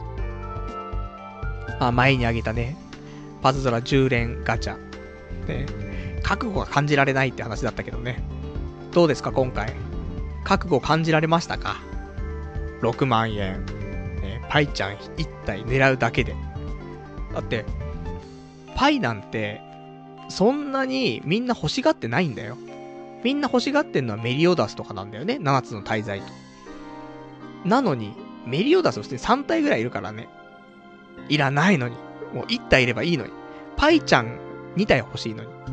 進化前と進化後で。っていうね。まあそんなところでございましたけどもね。まあまあ、仕方なしね。うん、6万使っちゃいましたと。ね。なんで、今後はもう常にパイちゃんが2級なのでね、マックスでいますから。まあぜひ使ってやってほしいなというところでございますと。じゃあ、あとは、えー、他のお話もしておきましょうか。お便りもね、結構来てるけども、お便りの前にね。えっと、他のお話は、そうだね、えー、そう、今週、やっぱり無駄にお金を使いたかったのか、無駄に射精をしたかったのかわかりませんけども、また、VR のエロ動画を買ってしまいましてね。そのさ、もう VR のエロってさ、ネットで、ね、例えばネットでエロ動画漁るとかってあるじゃない。まあ言ったらサンプル動画見るとかっていう体でね、ありますけど、VR に関してはないんだよ、あんまり。なので買うしかねえっていうね、ところで、まあ逆に健全な、ね、ちゃんとお金の流通が生んでる、生まれてるかなと思うんだけどさ。あの、今回買ったのが、先週お伝えしました、えー、やつ。VR、巷で有名な誰もが羨む美人4姉妹。全員僕のことが大好きで、中出しを懇願してくるので、4人全員に生中出しスペシャル。DMM さんから出ています。えー、3DVR と。金額が980円。ね、収録時間も37分ということなんだけどさ。買いまして。まあ、他にもね、いくつかね、また欲しいのあったんだけど。まあ、これが、今、考えられる最善かなと。ね、4人出てればさ、どれかしら可愛い子が当たるじゃん。思ったんだけど。で、そんなんで、えー、買いまして。で、評判良かったんだよ、そもそも。で、あのー、AV の内容の評判ってさ、なんかパッケージより可愛かったとか、ブスだったとかさ、なんか、そういうやってるシーンがエロかったとか、そんなんだけどさ、VR って違うんだよね。その VR で見た時に違和感があったかなかったかとか、そういうのがかなり評価の対象になるんだけどさ、この、あの、やっぱりソフトオンデマンドってすごいんだなっていうね、ところで、もう誰もが、えー、ソフトオンデマンドが出しているその VR に関しては、今考えられる最高峰の VR だと。で、全然中の人が可愛いとか可愛くないとかそういう話は出てないんだけどさ。っていうところで、私もまだね、ソフトオンデマンドのやつ買ったことなかったから、これで買って、見たところ。まあ、違和感、ないよね。いや、いや、あるっちゃあるのよ。あるっちゃあるんだけど、今まで見た、あの、VR のエロ動画の中では、ダントツで違和感ない。と思うわ。結構ね、他のやつ視点をね、あの、うまく調整したりとか、距離感とか測ったりとかしないといけないんだけど、もともと設定されてる距離感とか、そういうのも、本当あとは誤差というか、ちょっと修正するぐらいに設定されてて、いや、いいよ。その、すげえ飛び出てる感があるかってそうではないんだけど、なんか近くにいる感じはすごいするので、他にもね、あのソフトオンデマンドの VR エロ動画売ってますから、まあ、ソープに行ったと。思えばいいんじゃないと。ね、まあ、ソープに行っただとまたあれだけど、まあ、デリヘルもあれか。まあ、ピンサロぐらいね。ピンサロ行ったら5000円。じゃあ、毎週週末にエロ D、ね、エロ VR 買っても1000円だから。ね。で、月で5000円だから。ね、トントンという感じで考えればね。しかも、何回でも見れますから。この DMM で俺買ってますけどね。DMM 動画 R18 でね、VR 買ってますけども、これで DMM がなくならない限り、あの、永久にね、ダウンロードして見れますから。まあそういう意味ではね、まあいいんじゃなかろうかと思いますんで、えー、もし VR のエロをね、ちょっと見たいなと思ってる人、もしくは見て今まで失敗してる人いたら、このソフトオンデマンドのね、えー、VR のエロはおすすめかなと、ちょっと思っておりますよと。まあ、ちょっとね、若干、この技術で、さらに俺の好みのね、えー、女優さんが出てくれたらありがたいなと。今回の中身に関しては特に触れませんから。良かったかっていうとそうでもねえっていうね、ところだったんで。ただ技術は良かったぞというね、まあ、そこだけをお伝えしたいなというところでございますと。じゃあ、あとは他にね、えー、お話ししたいことをしていきましょうか。えー、ラジオネーム、じゃね、お話ししていきましょうかとか言ってお便り読んじゃってるけども。他ね、えー、じゃあお便りを読んでいきましょう。ラジオネーム、えー、599番さん。えー、この配信が私の生きがいの一つですっていうね、お便りいただきました。ありがとうございます。そう言ってもらえるとね、なんか時にはね、辛くて、放送するのね、ためらわれる、そんな日もありますけどね。まあ、稀にですけどね。まあ、その周りは先週なんですけども。まあ、それでもね、頑張って配信していてね、えー、求めてくれる人がいるっていうのはとてもありがたいなと思いますからね。これからも頑張ってやっていきますんでね。よかったら聞いていただきたいと。まあ今日でね、434回ということなんで、まあ少なく見積もっても、あと66回はやるでしょう。ね、500回でさあどうするかとか、ね、10年でさあどうするかあると思うんだけど、まあ、まあまあ、500回まではやります。ね、そこだけ宣言しておきたいと思いますんでね。そこまでは安心して聞いていただきたいと思いますよと。あとは、えー、いただいてます。ラジオネーム羊飼い水族館さん。これあのー、今日のね、YouTube の話じゃなくて、先週のね、上げた YouTube の動画の対してコメントなんですけど、YouTube、えー、YouTube の童貞ネットチャンネルにパズドラ10連動画アップされてるけど、なんだよこれ。独り言の多いハゲのおっさんを隠し撮りしたみたいな動画じゃねえかっていうね、お答えいただきました。ありがとうございます。はい。なんかね、えー、もう疲れ切ったワイシャツの姿でね、もう仕事から帰ってきてスーツ脱いで、で、ワイシャツで撮ってましたから。本当にもうね、そんなんですけども、いいんです。ね。一個でも上げることによって、次に繋がるっていう。このラジオと一緒。最初の1回ってのはやっぱしね、あの、踏み出すのが大変だけども、1回やってみると、ちょこちょことできるようになるんだよね。それはもう、ラジオも YouTube も一緒だから。で、それがあったからこそ今日ね、また動画をアップすることできましたし。で、あの、もし YouTube ね、やりたいなって思ってる人のために一言なんだけど、まあ、別に俺がね、トップ YouTuber でもねえそんなこと言ってんのがちょっと滑稽ではあるんですが、YouTube ライブで配信した動画って、そのまま YouTube にアップできんのよ。特になんか特別なことしないでも、勝手に上がるのね。なので、動画編集めんどくせえなとか、なんかアップ作業とかめんどくせえなって思ってる人いたら、大丈夫。ね、勝手に上がりますから。で、そう考えるとさ、10分ぐらいで構成考え、10分ぐらいの内容とか5分ぐらいの内容でいろいろ考えて、で、実際にポチってやって始めて、で、撮り終わったら終わり。っていう風にやればさ、まあ、凝ったことはできないけども、いいんじゃないかなと、ね、私思っておりますんでね、えー、まあ、試しにちょっとやってみるのもね、面白いんじゃないかなと思いますと。あとは、えー、ラジオネーム、えー、601番さん。そっか。3時案出るまで回すんじゃないんだね。出なくてかわいそうだから、相互で使ってね。スキルマ297は済んだけど、えー、玉ドラ待ちだからちょっと待ってて。サザンアイズ好きのパルさん、もう諦めちゃうのか？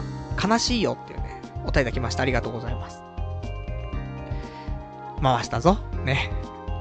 サザンアイズが好きなわけじゃないんだけどね、言う、言うほど。まあ、バイブルではないけど、まあ、中学生、小学生ぐらいの時か。古本屋さんでね、サザンアイズの本読んでね、エロいっつってね。3巻4巻だけ持ってましたけどもね。まあ、そのぐらいの感じだったけどもね。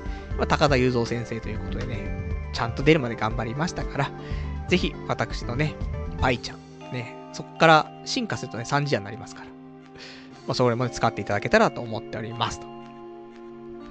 あとは、えー、ラジオネーム、築地春樹池上でわっしょいさん。YouTube へ投稿する動画ネタを提供、えー、提案します。パルさんの自宅公開動画はどうでしょうか？懸垂するための器具、パソコンとその周辺機器をどのように設置しているのか、パルさんが購入して一度使って二度と使わない商品の数々はどうなったのか。私は田舎に住んでいるので東京の、さらに、えー、池袋でのアパートというのがどういうものなのか知りたいのです。住所が特定される可能性があるかもしれないので、えー、動画公開するのは引っ越しした後の方がいいかもです。1再生は保証しますので、ぜひご検討お願いします。というね、お答えいただきました。ありがとうございます。いいよね。自宅公開動画。あの、いろんなものがね、この部屋にはありますから。このラジオでもね、こんなん買ったよとかね、そんな話して、でも実際見てないじゃんっていうね、みんなね。なので、それをちょっとね、紹介するのは面白いかななんてね、思いますけどもね。まあそれが、紹介して面白いのかどうかって、まあ、正直わかんないんだけどもね。まあネタには困んないかなと思うんで、1日1分。1分無理だな。長くなっちゃうからどうしても俺のね、動画ね。でもまあ5分ぐらいで、なんか紹介する。っていうのでもいいかもしんないね。なので別に新しく買う必要もなく、これまでの、えー、これっていうね、買った、買って昔紹介したんだけどってやつを、それをなんか動画にね、残せたらもしかしたら面白いかなと思っておりますんで。だ懸垂マシンに関してなんて、でも今、洋服がすげえかかってるからね。でもその中で懸垂するっていうね、ところを撮ったりとか、できるかなと思いますんでね。まあちょっと、えー、この辺も。で、別にあの、部屋の中はいくら撮影しても、あの、場所わかんないと思うんで、全くそういうね、あの、特殊な構造をしてるわけではないのでね。まあ公開しちゃってもいいかなと、と思っておりますんでね、えー、近々、なんか動画ネタね、えー、ないななんて。また6万円パズドラにね、入れるかななんていうのはもうできませんからね。まあ、そんな時は、ちょっとご提案いただいた内容をね、ちょっとやってみようかなと、そんな風に思っております。あとはラジオネーム604番さん。まだ会社辞めてねえのかさっさと辞めろやっていうね、お答えいただきました。ありがとうございます。辞めらんないよ、彼女できるまで。また無職になってさ、いや、無職じゃないよ。多分バイトすぐするし、それは決まると思うんだけど、またバイトしながら、婚活とかってもう、ないじゃん。36で、ね、辞めた頃には37で、で、バイトしてますって。ダメじゃん、そんなのさ。ということでね。うん、ちょっと、無理かな。ね、やめられない。ね、やめられない止まらないなんでね。まずは彼女作って、ね、そっから、かなと。どの道だって今年俺彼女作んないとダメなんだからさ。そしたらね、彼女作るの最優先で。そして、作ったら、辞めると。そしたら、彼女と別れてしまうかもしれませんが、もうそれはそれでね、いいです。ね、もう仕方ない。ただ彼女は作りましょうと。いうところでございますんでね。さあ、これからね、どういう人生が待っているのかね、もう不安しかないですけどもね。まあ、あの、正直、彼女はもう、できないと思ってるぞ。リアルに。彼女はできない。結婚もできない。で、仕事もできない。そう思ってます。本当に社会に適応できない人間だなと思ってるから。そんなところでね、俺はどうなっていくのかっていうのはもうこれから必見ですからね。まあ、なんかね、うまく人生回るといいんだけどさ、回んないよね思いますんでね。能力ないんだもん。で、それで終わりにしちゃいけない話なんだけど、ただ、能力ないんだよね。努力とかうんぬんはしてきてるつもりよ。ある程度。ね。それは、実際ね、仕事を頑張ってるわけじゃん。こんだけ頑張っても能力つかないってことはもう能力ないんだよね。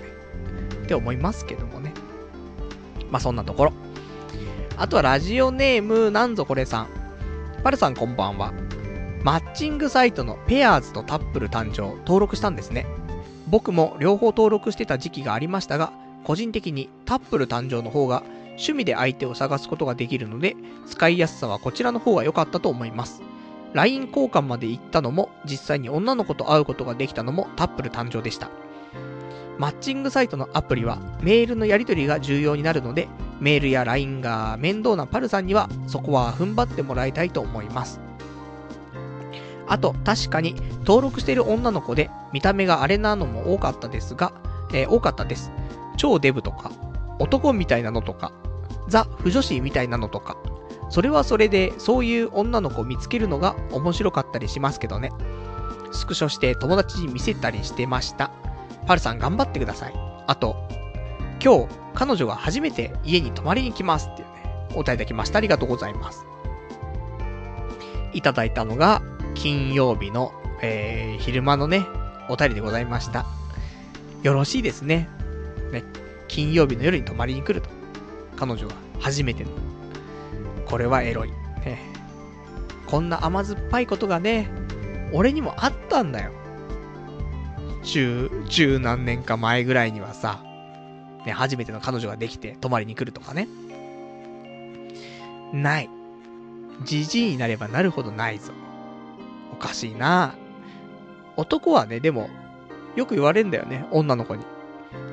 あの、男の人は、ね、別に年取ってからでも全然平気だから、みたいな。でも、年取って、ねえ、大丈夫な人もいればさ、ダメな人もいるじゃない。で、若い頃ってそれだけでね、若いって武器じゃない。そんな中、特にそういうことがなかった人が、じゃ40超えてなんかあるかって言うともうないよね。もうただ劣化しただけだからね。20代の、そのダメだった人間が。そうするとね、その男性はどうこうとか、まあ、望みはゼロじゃないよ。女性、女性よりも望みはあると思う。男の方が。とはいえって感じだよね。まあまあ、あのー、そんな、ね、くたびれたね、疲れ切ったおじさんのね、えー、動画が YouTube にアップされてますから、皆さんよかったら見てほしい、ね。あ、パルさんこんな感じなんだって、わかると思うんでね。で、もうその、パルさんこんな感じなんだってのがわかる動画が、パズドラに6万円課金してる動画だからね。いや、ひってえもんだなって人思いますけどもね。じゃあ他、えー、いただいてます。ラジオネーム、えー、ラジオネームが、他の、築地春樹池ガニでわっしょいさん。パルさん、ポッドキャストで前回のラジオ聞きました。アニメレビューの件ありがとうございました。参考にして録画消化します。冬アニメの最初のアニメレビューの時は、えー、少女戦記がマジで面白い。オーバーロードファン必見と高いテンションでしたね。今回のラジオレビューではとてもテンションが低くて面白かったです。パルさん自身がうつ病になってアニメを楽しむことができないのかなと心配にもなりました。今回のラジオではパルさんが元気になることをお祈りしています。というね、お答えいただきました。ありがとうございます。ちょっとね、先週はもうアニメうんぬんじゃないのがありましたけどもね。まあまあいろんなおすすめしまして。で、一個伝え忘れていたのが、あの、ガンダムね。機動戦士ガンダム鉄血のオルフェンズ。あのー、これちょっとツークールものだったというか、ツークール、分割ツークールみたいな感じだったからね。あの、紹介ちょっとしてなかったんですけど。巷ではいろいろ言われてますけど、俺は鉄血のオルフェンズ結構好きで、ね、毎週楽しみにして見てたから。まあ、全部で50話ぐらいになるんだけどさ、あの、前編後編みたいに合わせると。でも、俺は面白かったと思うけどね。まあ、そんな、ね、えー、これは冬のレビューです。そして、えー、せっかくアニメの話したから、ね。ここで、2017年、春のアニメレビュー。まあ、現時点だけどもね。あの、平日何も見れてないから、この土日で見た分にしかなんないんだけど、しかも土曜日はさ、パチスロ打ちに行っちゃってるからさ、まあ、そんなに見れなかったんだけど、全部で15本ぐらい見たのかななんだかんだで。で、えー、まあ良かったものというか、まあ一番良かったのは、やっぱし桜クエスト。あの、私大好きな PA ワークスのお仕事もの第3弾と。最初はね、花咲くいろは。で、二つ目が白箱。で、今回三つ目が桜クエストということで。まあほんとお仕事ものっていうか、まだそんな感じでもないんだけどさ。楽しくね、見れそうかなと思って。あの、昔ね、やってた PA ワークスで、グラスリップっていう素晴らしい名作のアニメがあるんだけど、あれは1話見た瞬間に、お、これはなんか受け付けねえと思ってね、あの、でも PA ワークスだから頑張ろうと思って少し見たけども、まあ途中でね、断念なりましたけど、今回はいけるね。あの、やっぱキャラが可愛い。これ重要だよね。だってキャラが全く可愛くなくて魅力的じゃなかったらさ、相当話が面白くない限り見れないじゃん。っていうことでさ、話も面白そうだし、キャラも可愛いし、ということで、えー、何のまん、なんか不満もなく、毎週楽しみに見れそうですと。あとは、えー、エロ漫画先生。面白いか面白くないかで言ったらよくわかんないけども、ブヒレる。ね。俺の妹がこんなに可愛いわけがないの、あのコンビがね、やってますから。なので、あの、とてもブヒれました。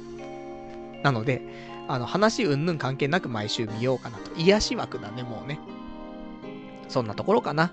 まあ、ちゃんと全部見たらね、えー、見た本数と、あとは、ざっくりとしたレビューをね、していきたいと思うけども、まあ、それに関しては、YouTube でやろうかな。もうラジオはやめて。ね、で、ポッドキャストも、うん、もうダメだね。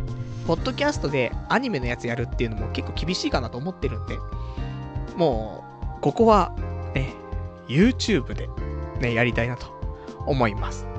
まあ、1日ね、あの、1個のタイトルについて喋るでもいいんだよね。で、3分5分で終わりにするっていうのでもいいと思うんだけどさ。まあ、そんなんでやったってね、あの、50本ぐらいあったらね、50日かかっちゃうからね。まあ、そんな感じでね、えー、YouTube をうまくね、活用したいなと。そんな風にちょっと思っておりますと。じゃあ、あとは、えー、いただいてますラジオネーム、えー、YouTube の話だな。えー、611番さん。パルさん、YouTube、1万ビュー以下のチャンネルは広告禁止になりました。YouTube でマネタイズするのであれば、とっとと、えー、全加工配信をアップすべきではというね、お答えいただきました。ありがとうございます。そうなんだよね。あの、今週そういう話が出まして、え、YouTube でチャンネルは作れるんだよね。誰でもさ。で、作った後、その広告の設定とかするんだけど、広告設定ができるのっていうのが、ある程度の水準に達してるところ、人じゃないとできなくなっちゃって。で、えー、内容としては、そのチャンネルでの動画の再生回数、合計の再生回数が1万再生を超えているか否か。っていうことで。じゃあ今の童貞ネットの、えー、再生回数はいくつですかっていうと、1699再生。なので、早くね、えー、だって、言ってもね、今、ね、過去の放送がさ、430、これで4回目になるわけじゃない？のアーカイブがあるから、それ全部アップして、それが最低でも20回、再生されれば、それで今のやつとプラスしてね、1万超えるんだからさ、まずそのネタがあるんだから、まあ上げちゃいなよって話なんだよね。ごもっとも。ね、だと思うので、えー、こちらね、私、ちょっと早めにね、その作業もね、していかないといけないなと思いますから。まあ、アニメレビューしてる場合でもないかなっていうところありますけどもね。まあ、日々。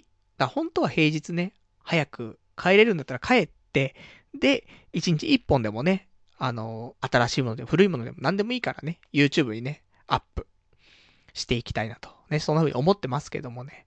まあだって400本あんだからさ、毎日動画アップしたって1年でアップしきれないんだからね。どんだけ財産持ってるんだって話だから。まあ、これが生み出すものがあればですけどもね。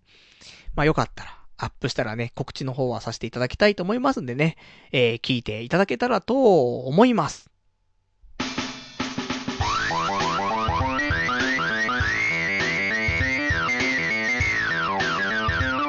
童貞ネットアットネトラジそれではね、えー、お時間ほどときましたんで、お別れのコーナーしていきたいと思いますと。で、お別れのコーナーはね、今日喋れなかったこととか、あとはいただいてるね、お便りで読めていないものなんかをね、ご紹介していきたいと思うんですけども、まあ大体今日話したいことは話しましたんで、あとお便りをね、ちょっと残りの時間、まあ、30分ぐらいかな。ね、ちょっとお話できればなと思っておりますよと。じゃあ、いただいてますお便り、早速読んでいきましょう。ラジオネーム622番さん。今は猛烈な人手不足で、パルさんが現在働いているようなブラック企業でなくても、いくらでも求人はありますよ。完全失業率が2%まで落ち,、えー、落ちつつあるバブル期並みの今が転職に最適な時期ですよ。まずは転職先を探してみるだけでもどうですかというね、お答えいただきました。ありがとうございます。あと続きまして同じ方ですね。パルさん、命削って稼いだお金をくだらないスマホゲームにそんなにつぎ込んじゃダメですよっていうね、お答えいただきました。ありがとうございます。いや、命を削って稼いだお金だからこそ、無駄に使いたいっていう、なんか自分を貶めたいっていうね。そんな気持ちが働いちゃう気がしますけどもね。で、ね、今は、すごい人手不足でさ、ほんとなんか、ね、今、新卒とかさ、そういうやつのなんか特集とかをテレビで見るときにさ、ほんとバブルみたいな感じだもんね。あの、ぜひうちに来てくださいみたいな。人事も大変だなっていうぐらい。だったんだよね。なので、うん、今は本当に人手不足でね、あの、俺みたいな人材でもね、求めてくれる会社はもしかしたらあるのかななんて思うんだけどさ。まあ、とはいえね、ちょっと不安になっちゃうよね。俺なんかにできるんだろうかっていうのはあるし。で、ただまあ転職については本当に考えなくちゃいけないなと思っていて。その過去に考えたこと。まあなんだかんだ結果エンターテインメントに関わる仕事がしたいなっっていうところに落ち着いて今の会社になったけど、その前段階とかでも、いくつかあったんだよね。例えば、あの、まあ、学生相手にできる仕事とか。このラジオもそうなんだけどさ、気持ち的にはよ、若干、自分より下の年齢の人たちとかが、俺みたいに人生悩んでるとかっていう人いたら、ちょっとでも参考になればなとか、いう気持ちが若干あるのよね。それはそういう、童貞うんぬんとか、ね、女がうんぬんとか、そういうのもあったりとか、ね、あと仕事とかお金とかわかんないけどさ、一つの、なんか、うん、基準というか、にしてもらえたらなって。まあ、これ、これが一番最低限だぞっていうところでもいいんだけど。とか、やっぱ失敗しちゃったことをね、踏まえて、じゃあこういう風にしてたらいいなとかさ。あると思うんで。なんで、基本的に自分より若い人により良い人生を送ってほしいなっていう気持ちは多分このラジオをしてる時は常に思っているんだよね。なので、なんかその対企業でどうこうとかいうよりは、うん、そういう幸せに一人でも多くの人をするというか、ね。しかも、まあ、できればね、若い人たちを、よりね、いい道にと。お前がそんなの解ける人間なのかと言ったら、まあ、それは疑問符しかないんだけども、まあ、そういう気持ちがあるから、説得力があるかと言ったら、まあ、あんまないかもしれないけども、まあ、そんな風にできたらなって、ちょっと思ってはいるので、まあ、それがね、一体どんな仕事なのかっていうのもちょっとわからないからね、一回調べる必要あると思うんだけど。とか、そんなことを若干思ったりとかするし、あと他の転職を考えると、なんか、ものづくり。だいろんな方向がまだあるんだよね。もうこの年になってもまだやりたいことがいっぱいあんだなっていうのはいいことなんだけどさ、挑戦したいなって思うことがあるのはね。もしエンターテインメントの道から外れるっていうことになっても、俺はもう、後悔はそんなにないのよ。やったから。ね、やらないで、なんか、ね、どうかなどうかなっつって終わっちゃうのはあれだけど、やったし、やりきったかって言われると、どうかなって思うけど、でも、俺ができる限りのことは、肉体の限界まで一応やってはきてるから、やりきってないとも言えないじゃない。と思うんで、まあまあ、もし、この業界離れることになっても仕方ないなと、ちょっと思ってはいるんだけど。じゃあ次、他、考えると。でもやっぱりこの、ラジオをやってることが、なんか根本にある気がするのよ。だからさっき言った、ね、えー、まあ若い人たちの助けになるようなことができたらとか。あとは、やっぱりなんか自分の中で面白いよとか、ね、そういうのを発信したいというか、みんなに伝えたいなって思ったりとかするから、なんか、物を作って売るというか、ね、こういうのが俺はすげえいいと思ってるんだっていうものを自らできたら作って、それを売るっていうこととかもしたいななんて思ってはいます。なのでね、それがなんかゼロからやるってなるとすごい大変だからさ、俺みたいな人間はなかなか形にできないから。とかね、ちょっと思って、まあ、職業訓練みたいなところでそういうのを学べるのか、もしくはどっか学校とか行ってね、で何か手に職じゃないけどさ、で、その手に職っていう内容も、できれば自分の何かアイデンティティなり、オリジナリティっていうのを組み込んで、なんか消化できるものっていうのがなんかないかな、つって。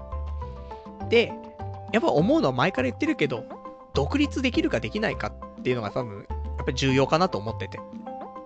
なんかあった時、これはダメだって、ねこの仕事、会社じゃダメだってなった時に、独り立ちするとか、他の会社に行ってもすぐね、戦力になるとか、っていう部分ってやっぱり独立できるかできないかだと思うからさ。なのでね、まあ、その辺も踏まえて、ちょっと考えていきたいなと。これもう前向きな話だよ。で、まだ大丈夫。いや、ほんとはダメなんだけど、まだ大丈夫かなって。あの、いや、本当にお前人生甘く考えてるなって思われるかもしんないけど、まだ30代だから。人生あと何年生きるのって。まあ、健康であればね、あと倍生きるわけですから。したら、あとここで3年ぐらいで、40枚までに何か確立できれば、いいんじゃないかなって思ってます。ただ、なんだかんだずるずる言ってね、えー、40手前ぐらいまで同じようなことしてたら、それはね、もう辛いかなと思うから、ここはちょっと、うん、決断しないといけないかもしれないね。本当はちょっと違う感じでね、人生歩みたかったけどもね、ま、ある程度頑張って、で、転職とか考えてたけど。で、あとその、不動産屋に転職するのはどうっていうところもあると思うんだけど。うん、ちょっと厳しい気がするね。俺の性格的に。大きなお金を扱うとか、契約とか、そういうところが、うん、あんまり俺から、なんか、絡まない方がいい気がしてる。って思うわ。って考えると、うん、ちょっとね、なんか、いろいろあるよね。だから本当に使われる側で、その、宅建の資格持ってます。で、なんか、重要事項、なんか説明書みたいなやつでしょ？もう、すっげえ昔にやったから忘れちゃってっけどさ、契約書とさ、重説。あれを読むぐらいで終わるんだったらいいけど、自らが経営者となって、やるっていうのは、ちょっと、厳しい気がしてね、不動産に関しては。それはなんか、何千万とかっていう建物とか土地とかを扱うわけじゃなくて、賃貸だとしても、うん、厳しい気がする。なんかそう、期日がすごい決まってるやつ。期日がある程度曖昧にできるものはまたいいんだろうけど、引っ越しとか絡むじゃん。不動産ってさ。そうするとさ、例えば、この日までに引っ越しできないと、本当に困っちゃうっっていう時って絶対あるんだよね。で、その時に、手違いしちゃいけないんだけど、手違いで、その日に住めないとか、なった場合、とか考えるともう胃が痛くなっちゃうよね。あっちゃいけないんだけどさ、そんなのさ。で、本来ありえないんだけど、わかんないじゃん。やっぱ手違いって絶対、ねすげえ、何千何万件ってやってったら、起きるじゃん。ヒューマンエラーはさ。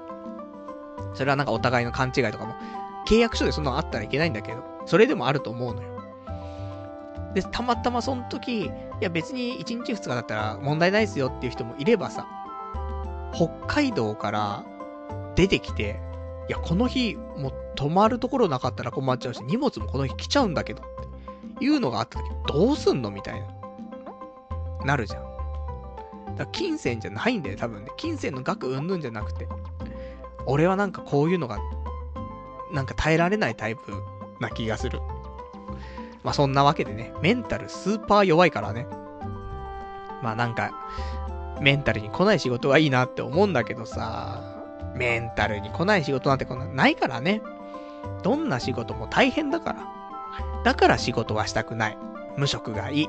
ね、そう思ってしまいますね。あとは、えー、ラジオネーム草壁さん。パルさんこんばんは。ニート復帰編、突入ですか？楽しみにしています。ってね、お答えいただきました。ありがとうございます。やだね。復活したくないんだけどさ。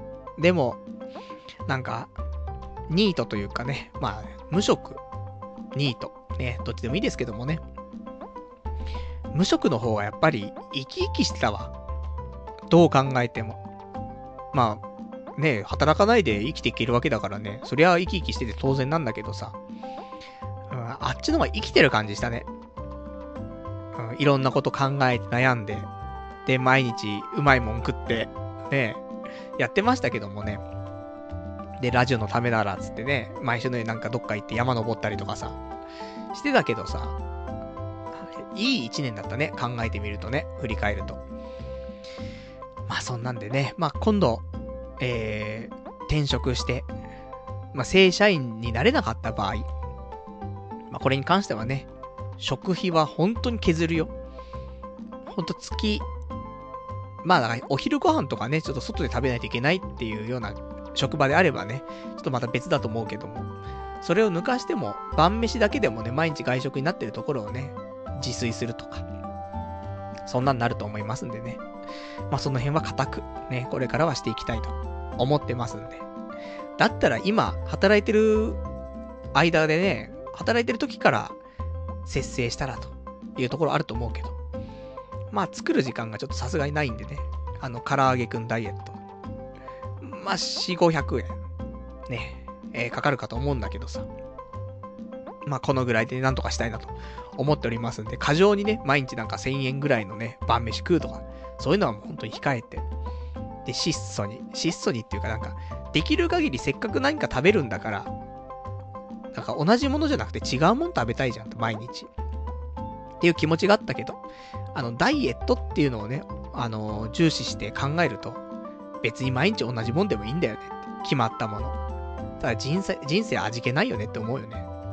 こんだけ美味しいものがありふれてる世の中で、プラス数百円するだけでそれが食べられるのに、で、一日に食べられるご飯なんて量決まってるのに、そんな中で、毎日毎日同じものしか食べないって、すっげえ色あせてるなって思うんだよね。まあ仕方ないなと思うけどさ。まあそんなね、だもうつまんねえ人生送りますよ、こっからは。ほんとね。辛い。ね、辛い辛い辛いと。ね、そんな人生送りますけども、まあ、ここからね、どうやってね、私が這い上がっていくのかね、それをこうご期待というところでね、楽しんでいただきたいと思います。じゃあ、あとはね、いただいてますラジオネーム610番さん。仕事なんて失敗してたくさん嫌な思いをして死ぬほど恥をかいて、でもそれが当たり前だと思います。私は10年ほど同じところで働いていますが、少なくともパルさんよりは失敗も恥も辛い思いもたくさん経験してると思います。辛くて辛くて、休みの日も全く楽しめない。全く心が休まらない。なんであの時あんなことをと後悔する。そんな日も続いたことがあります。転職は別にいいですけど、辛くて辞めるっていうなら、今後も同じことを繰り返す気がします。せめて今回のことを乗り切って、それを自分の、えー、経験値にしてからじゃないとダメな気がします。パルさんは人生積んだと、えー、積んだかもと言っていましたけど、何より自分の甘さが原因だと思います。家族に恵まれて、周りの友人にも恵まれ、人生における色々な環境に恵まれていて、その低たらく。パルさん、そろそろ気合い入れましょうよというね、お答えいただきました。ありがとうございます。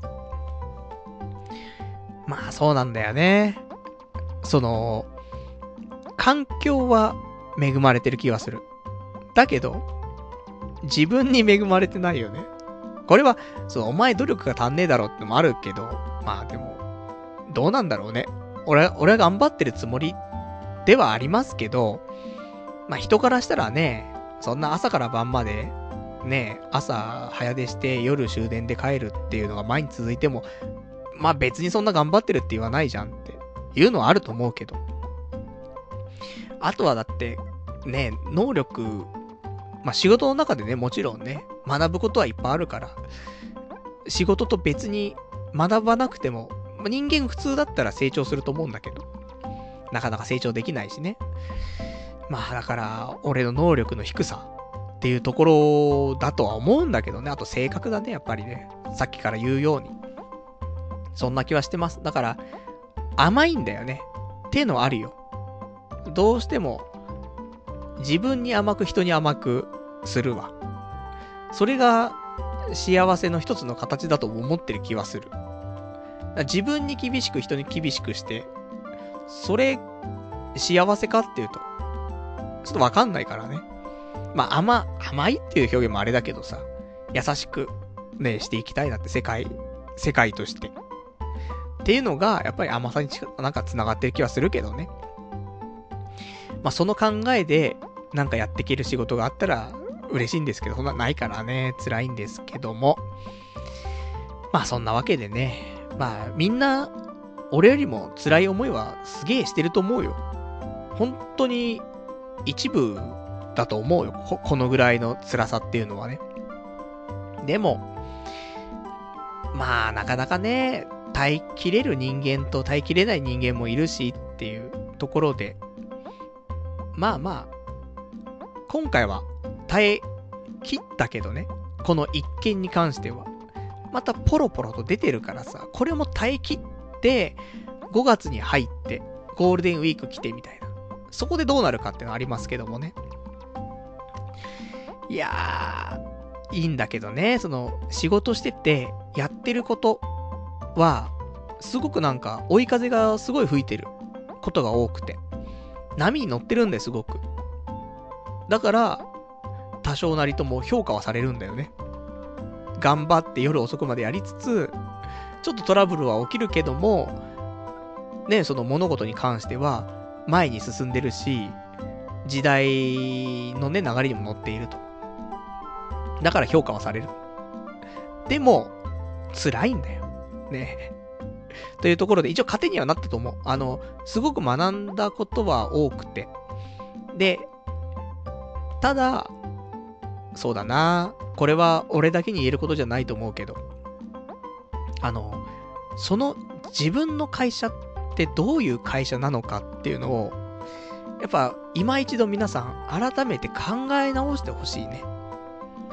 で、そのスタンスに合うように自分を変えないといけないし、変えたくないなら自分のスタンスに合う会社に移るしかないよねって思うわ。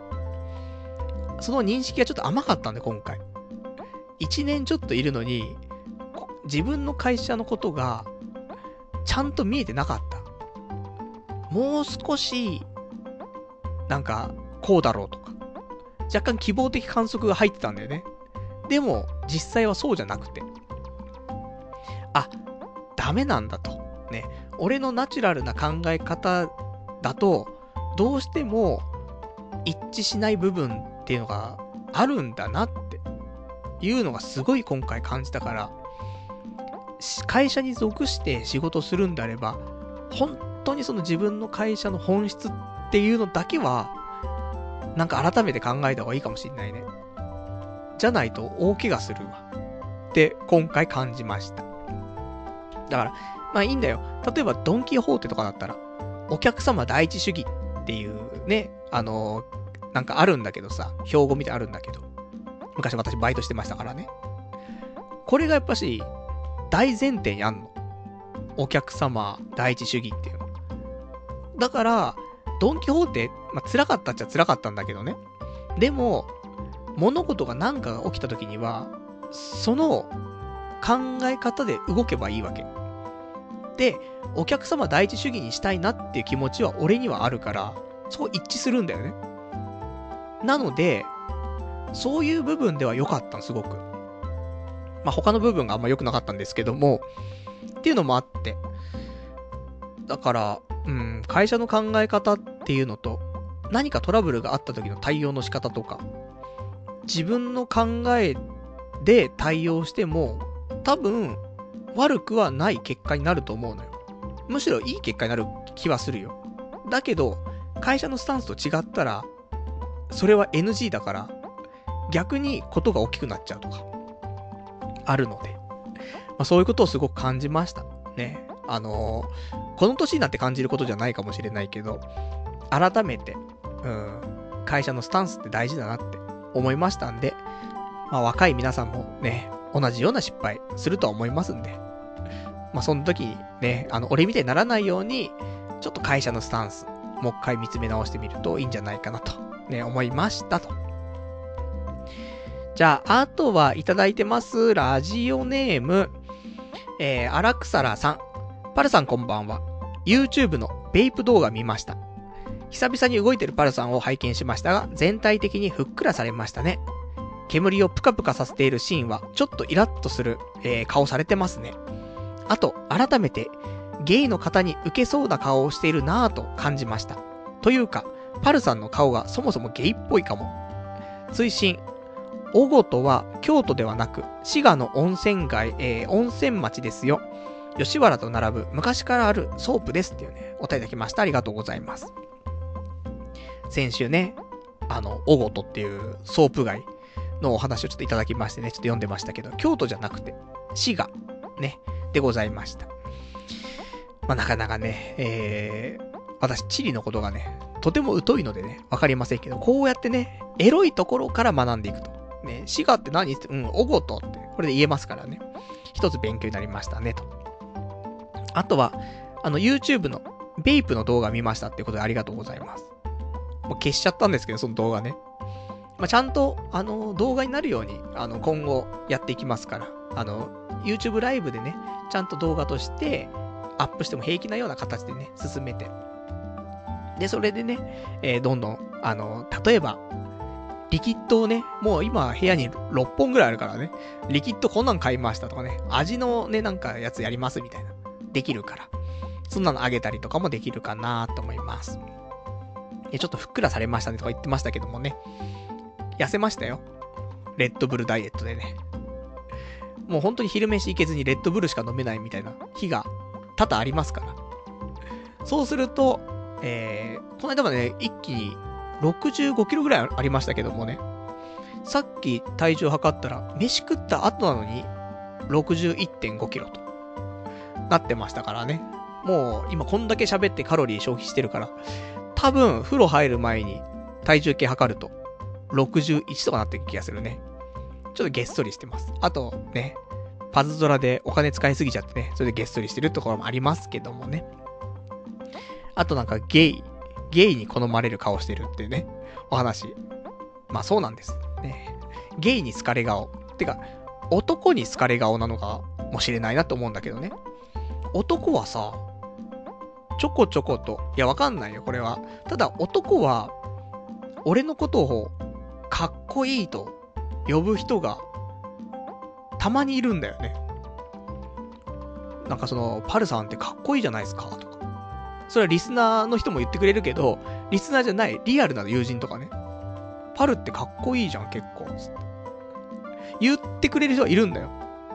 うん、おかしいのかなと思って。ね、俺、どこにでもいるゲーセンにいる顔なんだけどさ。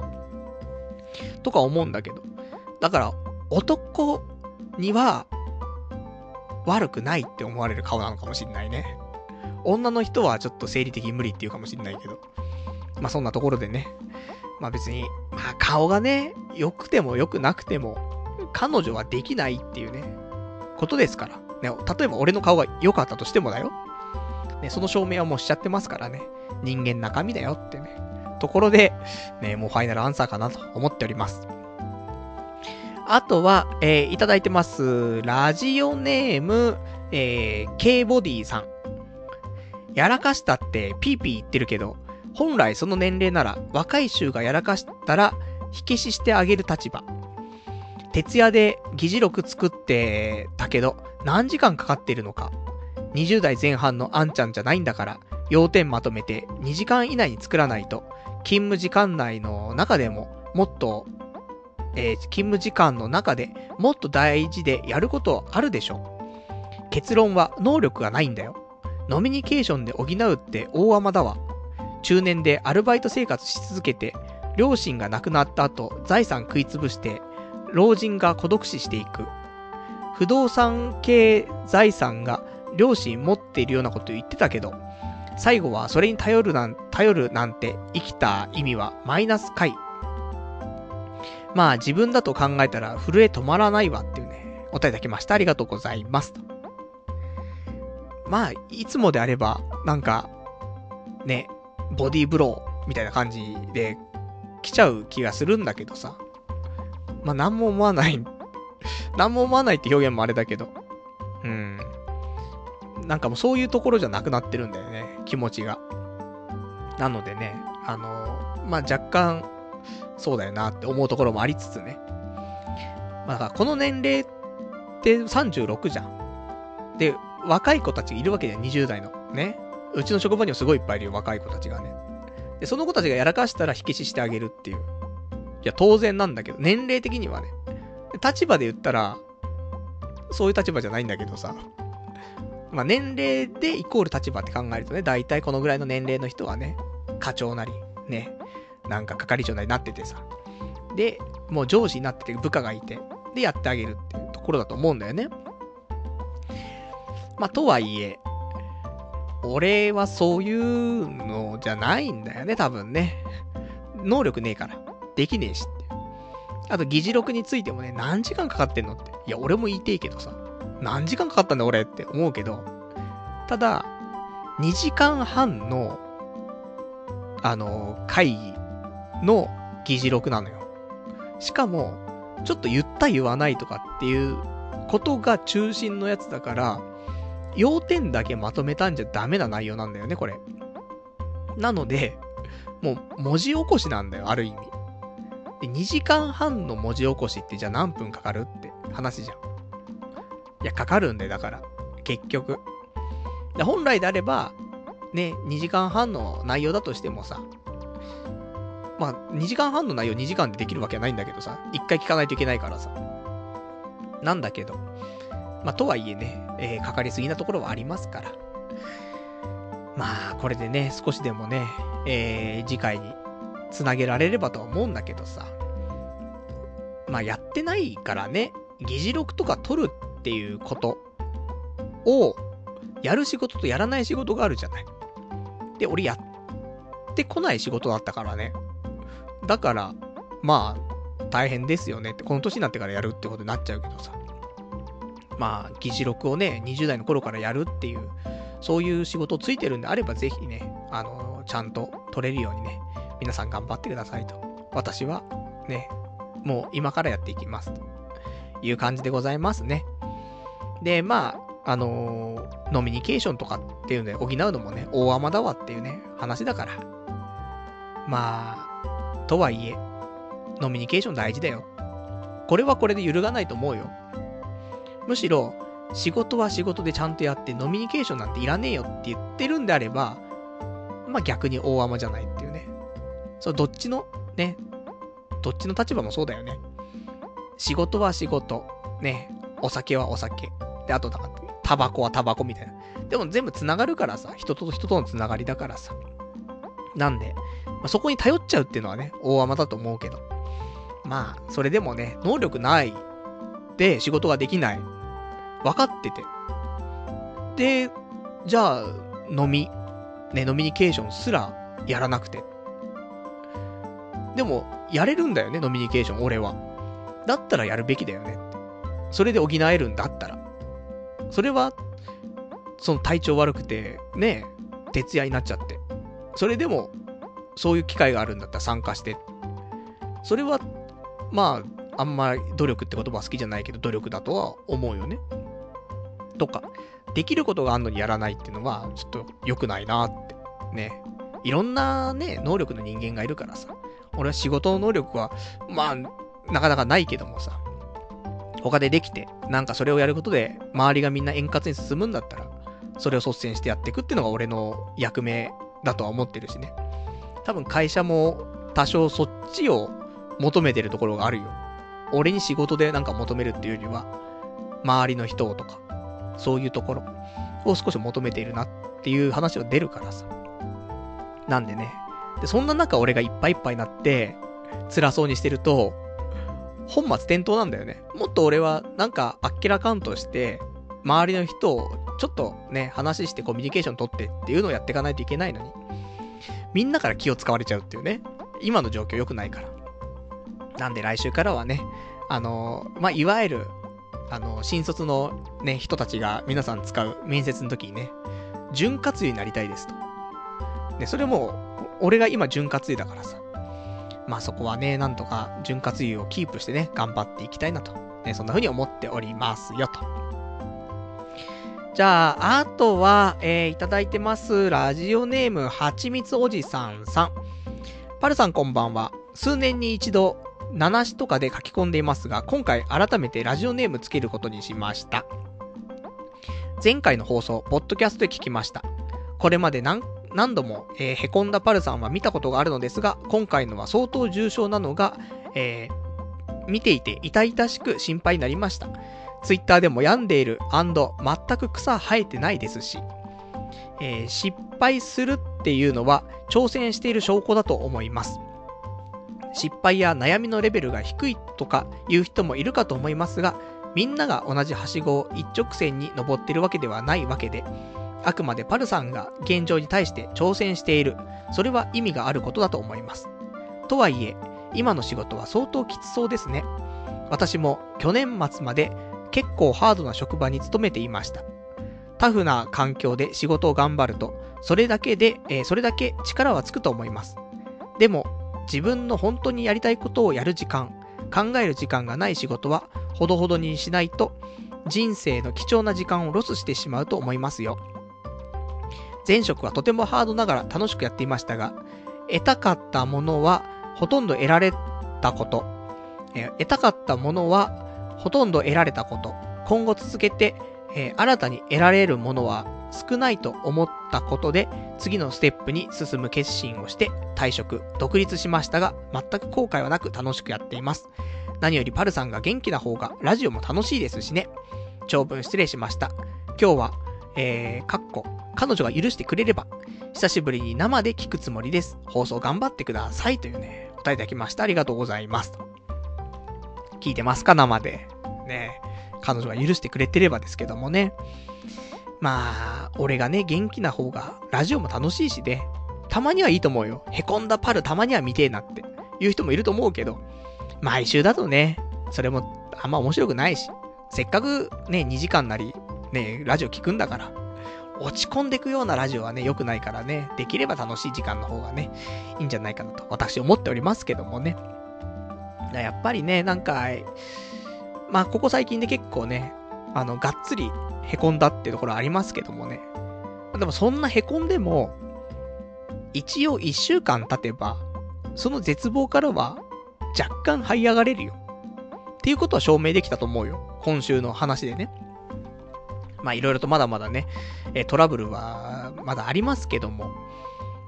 だから、今、すげえ、ね、凹んでる人、ね、いたら、1週間とか1ヶ月したら、若干和らぐっていう可能性はあるぞっていうことは、ね、覚えててほしいね。先週の俺にも聞かせてあげたいけどね。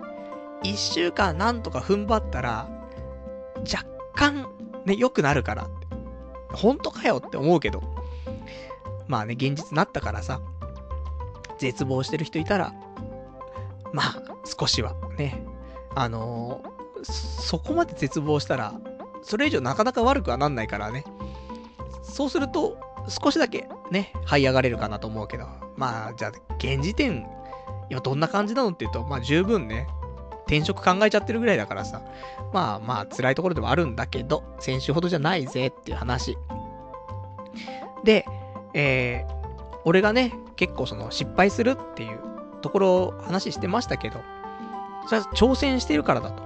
ね、その証拠だよっていう話でさ。でもそれはそうなんだよねって思う。本当、新しいことばっかなんだよね。うちの会社が今までアプリとかってそんなにやったことないから、俺、俺がっていうか、今のやつが結構もう新しいことをバンバンやってくっていうスタイルでさ。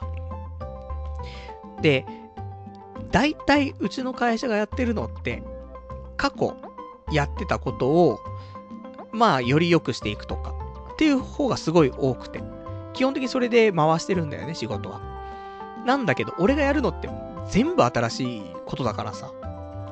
絶対何かしらトラブル起きるんだよね。で、今までの会社の流れでは全然ないことがどんどん入ってくるから、いろんな部署に迷惑かけちゃうんだよね。いや、今までそんなサイクルでやったことないよとかさ。なんでそんなギリギリなのとかさ。でもしょうがないんだよね、新しいことでさ。いつもの、なんかスパンでできないようなことって多いから。って考えるとね、トラブル起きるっていうことは本当に挑戦してることの裏返しなの気はするけどね。まあ、とはいえ、ねちょっと心が病んでしまうというか、ね、潰されそうになってますからね。まあ、もう新しいことはしたくねえと。ちょっと思っていた節もありますけどもね。ただ、サービスをより良くするにはね、あの、新しいことどんどんね、取り組んでいかないといけないなと思ってますから。まあ、それで、これからもね、いっぱいトラブル起きるようだったら、ちょっと考えなくちゃいけないなとは思うんだけどね。とか、ね。で、あと、えっ、ー、と、もう一個のアドバイスとしてね。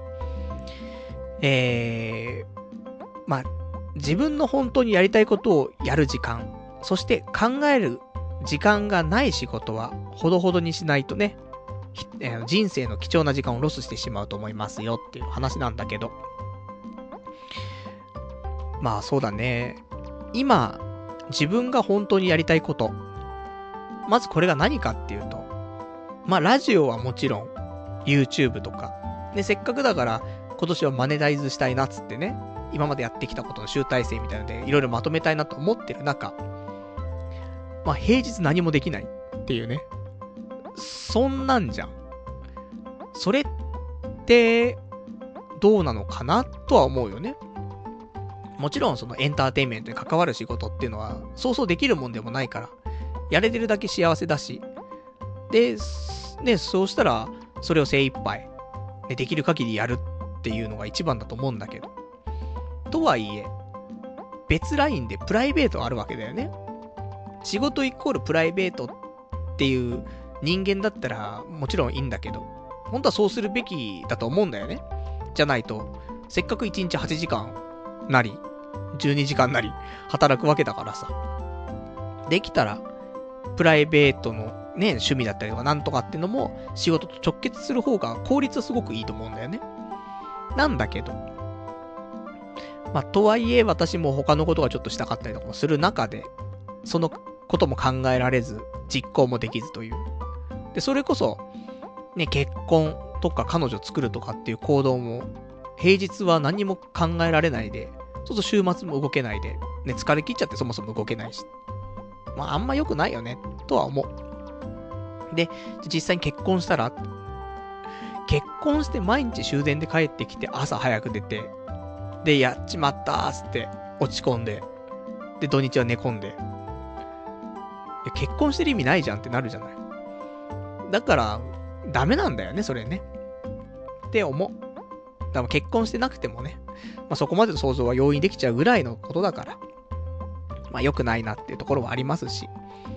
で、他にも、ね、人生の楽しみとしてよ、娯楽として俺はアニメっていうものをさ、推定見てるわけなんだけどさ、アニメすら平日に一本も見れないっていう状況は、やっぱりちょっとね、あのー、良くないんじゃないかなって思ったりはしちゃうね。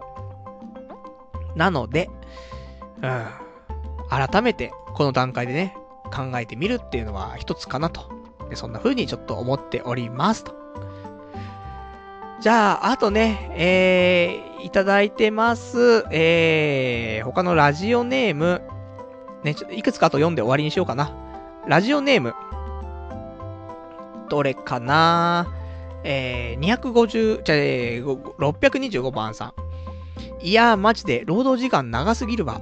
社長何人か死刑にマジしてくんねえかなと思いますっていうね。お便りいただきました。ありがとうございます。まあ、社長も言ってたね。私が昔働いてた頃ってか、私の昔はね、みたいな。本当にもう寝ないで毎日考えて働いてたわよ、つって。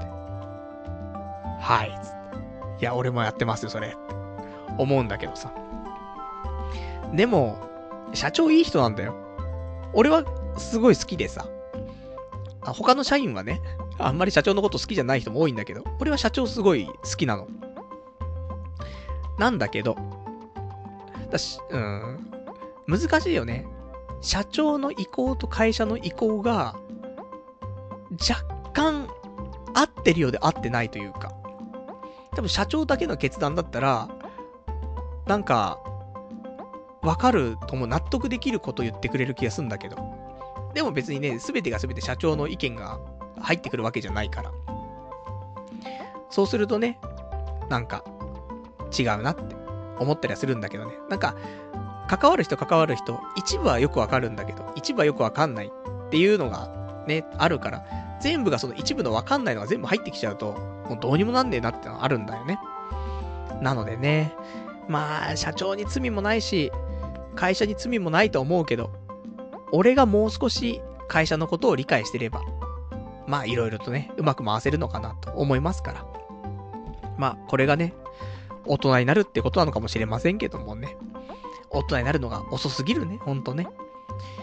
じゃあ、あとはいただいてます。えー、ラジオネーム、えー、あ、こちら同じ方ではない。ラジオネーム626番さん。転職すりゃいいのに。劣悪な労働環境を受け入れて、受け入れている側にも問題あるぞっていうね、お答えいただきました。ありがとうございます。そうなんだよ。ただ仕方ないの。能力がないから。能力がない人間が、どう、どこで正社員で働くのかっていうと、多少なりとも劣悪な環境でも、正社員でいいよと言ってくれる。で、さらに、俺が関わりたいと思ってる業界に関われる。したらこれは喜ばしいことだから、劣悪なね、労働環境でも頑張るしかないよねって思ってます。社畜能かな？ね、わかりませんけども。いや、いろいろ考えんのよ。あの何ですか？そのね、転職を考える。けどさ、転職してじゃあ、やりたい仕事つけるのって、関わりたい仕事つけるのって言うと、もうなんか、無理だと思うんだよね。そう、ストレス溜まる溜まらないとか、体とか、心とか、ね、いろんなこと考えるとさ、そうするとさ、じゃあ、ストレスが溜まらない仕事選ぶとすんじゃん。そうするともう、本当夢もなんもないよね。できれば仕事がさ、なんかそのやりがいとかにつながればいいなと思うけど、そういうんでもなくなって、ただお金を稼ぐためだけに働くじゃん。で、希望もないじゃん、もう。正直この、ラジオとかもさ、もう、例えば、芸能生活みたいなのあるじゃん。地上波でラジオやりたいとか。あの辺も無理だからね。もう、無理だよ。だ仕事も無理。プライベートも無理。ね、夢も無理。ね。もう、全部無理なわけ。で、そうするとさ、なんか、夢も希望もなくてさ、生き生きしてない人生じゃない？いや、ラジオはやるかもしんない、こうやって。ネットラジオはね。ただ、それは現状を良くしていこうっていうレベルの話であってさ、ほんとその上の地上波のラジオにね、なんか番組持つとか、そういうのじゃないじゃん。それは一個頭越してさ、夢って言えるやつじゃない。だけど、夢なくなって、現状を良くしていって、まあ、あわよくば、そういうことが起きるかもねっていう段階になるわけじゃん。だからそこを目指すわけでもないしさ、別に。ね、進んでいったらその先にあるかもしんないけど。だから、もう夢も希望もないし。で、ね、あと、今週ちょっとそんな話をね、いろいろ調べててさ、なんかその生き生きしてない人生とかさ、いろいろ調べてて。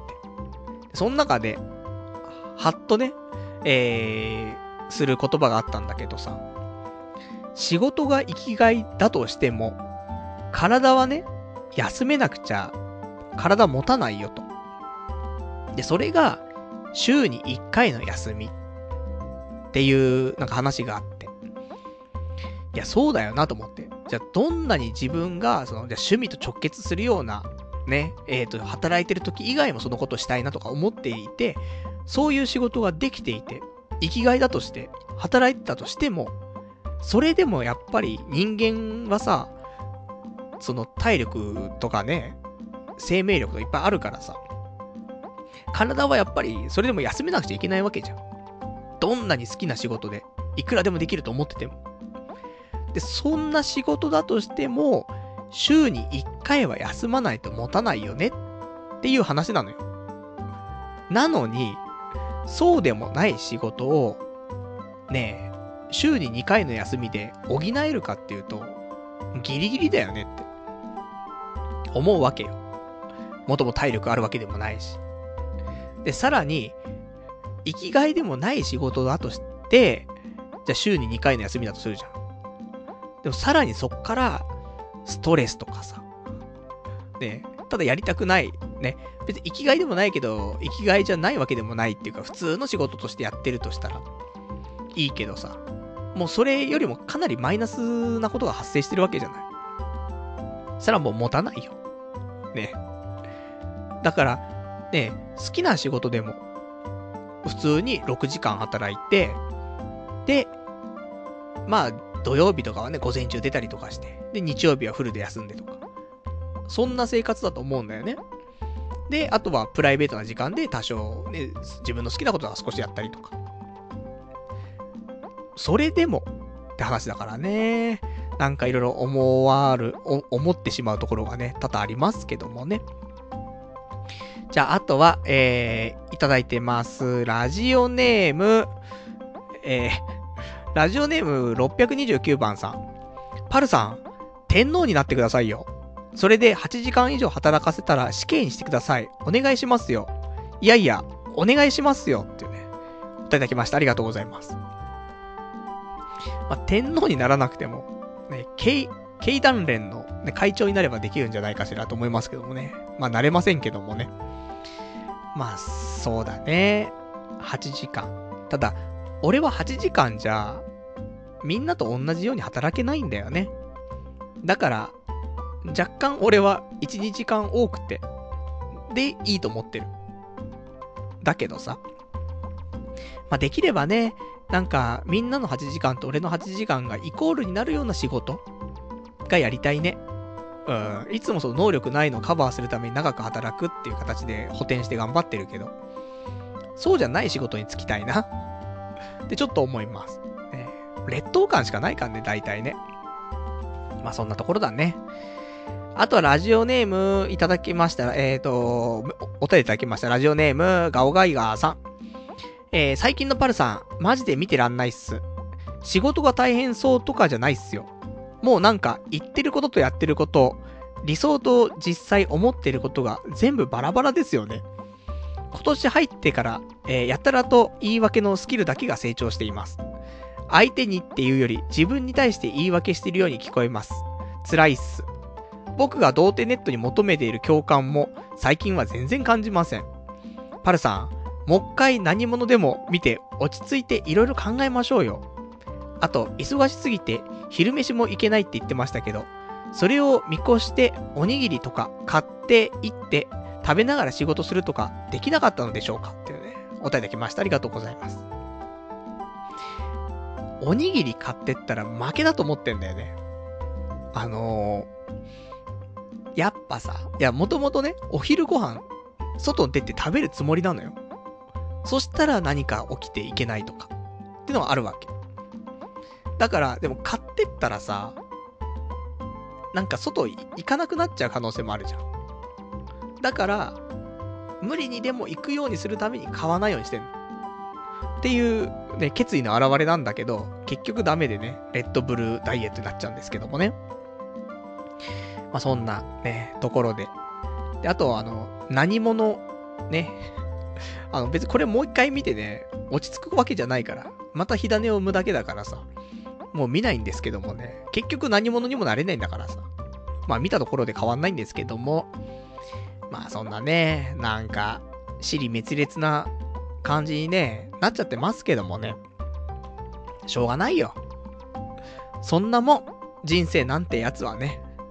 ということでね、あのー、楽しくやっていきますよ。これからもね。ぜひ、ラジオは、まあ、変わらないと思うんだよな。多分、何年か前とかにも、こんな話してる時なんていくらでもあると思うんだよ。落ち込んで、どうしよう、ね。まあ、それをね、その20代の時言ってるのと30代で言ってるの全然違うけどさ。まあ、良くも悪くも変わらないラジオということでね、えー、皆さん、一回離れてしまったとしてもね、戻ってきたら実家のような安心感と、ね、いつ聞いても変わんねえなという感じにはなってるかなと思いますからね。まあ、あとただ、あの、共感が、童貞ネットに求めているその共感的な部分っていうのは最近ないねって話なので、これは、ここ最近、やっぱりその出会いっていうものにね、ちゃんと、なんかリアルな感じが出てないから。ね、ネット上のなんかサービスを利用しましたとかそんなレベルだからさ、ちゃんと実際に女性に会って、で、出会いとか、そういうのをね、レポートすることによって、若干のね、その共感力が生まれるかなと思いますから、まあ、そういうところをね、今月からはね、やっていきたいと思いますから、またね、楽しく聞いていただきたいなと思ってます。じゃあ、あと最後、ね、このお便り読んで終わりにしましょうか。ラジオネームさくらさん。えー、パルさん。パルさんのしたいことって今の仕事ですか？命削ってやりたくないことしてるより、やめて事務所のバイトした方がいいのでは？っていうね、お便りいただきました。ありがとうございます。そうだね。今の仕事、もう先も見えちゃってるしね。ただ今やってる、そのアプリをね、あの、出しましたけど、半年ぐらい前にね。これが、すごい人気が出たら、なんか違うのかもしれないけど。でも、それ以上でも以下でもないんだよね。人気が出た、やった。売り上げ上がった、やった。でっていうね。ところになっちゃうかな。本当はね、なんか、俺が面白いと思ってることをね、いろいろぶち込んで作ってるアプリだからさ。それが認められるってことは、また次ね、新しいアプリ作るとか、そういうの繋がってくるのかなと思うけど、果たしてそれがっていうね、また地獄を見続けるわけじゃない。新しいの作るってことはね。それがいいのか悪いのかちょっとわかりませんけどもね。だったら、今ね、命削って、そんなことしないで、やめて、今のね、その芸能事務所の方でバイトをね、なんか紹介してもらって、そのバイトしながら、何か芸能のね、何かをやっていくと。いうのはどうでしょうっていうね、ところだよね。でも、ほんとね、わかんない。今の仕事も、うまくいかない。で、えー、芸能生活も、まあ、うまくいかないよ。だって、もうプライベートのその、なんで、あれですよ。本名ラジオの方も、もう2ヶ月ぐらいまだ行ってないからね。まあ、行けるタイミング、まあ、なかったからね、最近ね。なんで仕方ないんだけど。何も達成できない。何にも成し遂げられない。何者でもない。何にもなれない。そう思っている今週です。来週ね、ちょっと気持ちがね、リフレッシュしてることを願って、ね、結婚もできない、彼女もできない、子供もできないと。お金もない、時間もないと。ないないないというところでね、さあ、36歳で何もない人間が、こっからどう、ね、童貞ネットヒルズを作るまでね、のし上がるのかという、そういうお話でございますんでね。まあ楽しんでね、聞いてほしい。というわけで、今日この辺でですけどもね、終わりにしたいと思います。で、来週は4月の16日の日曜日、またね、22時からやっていきたいと思っております。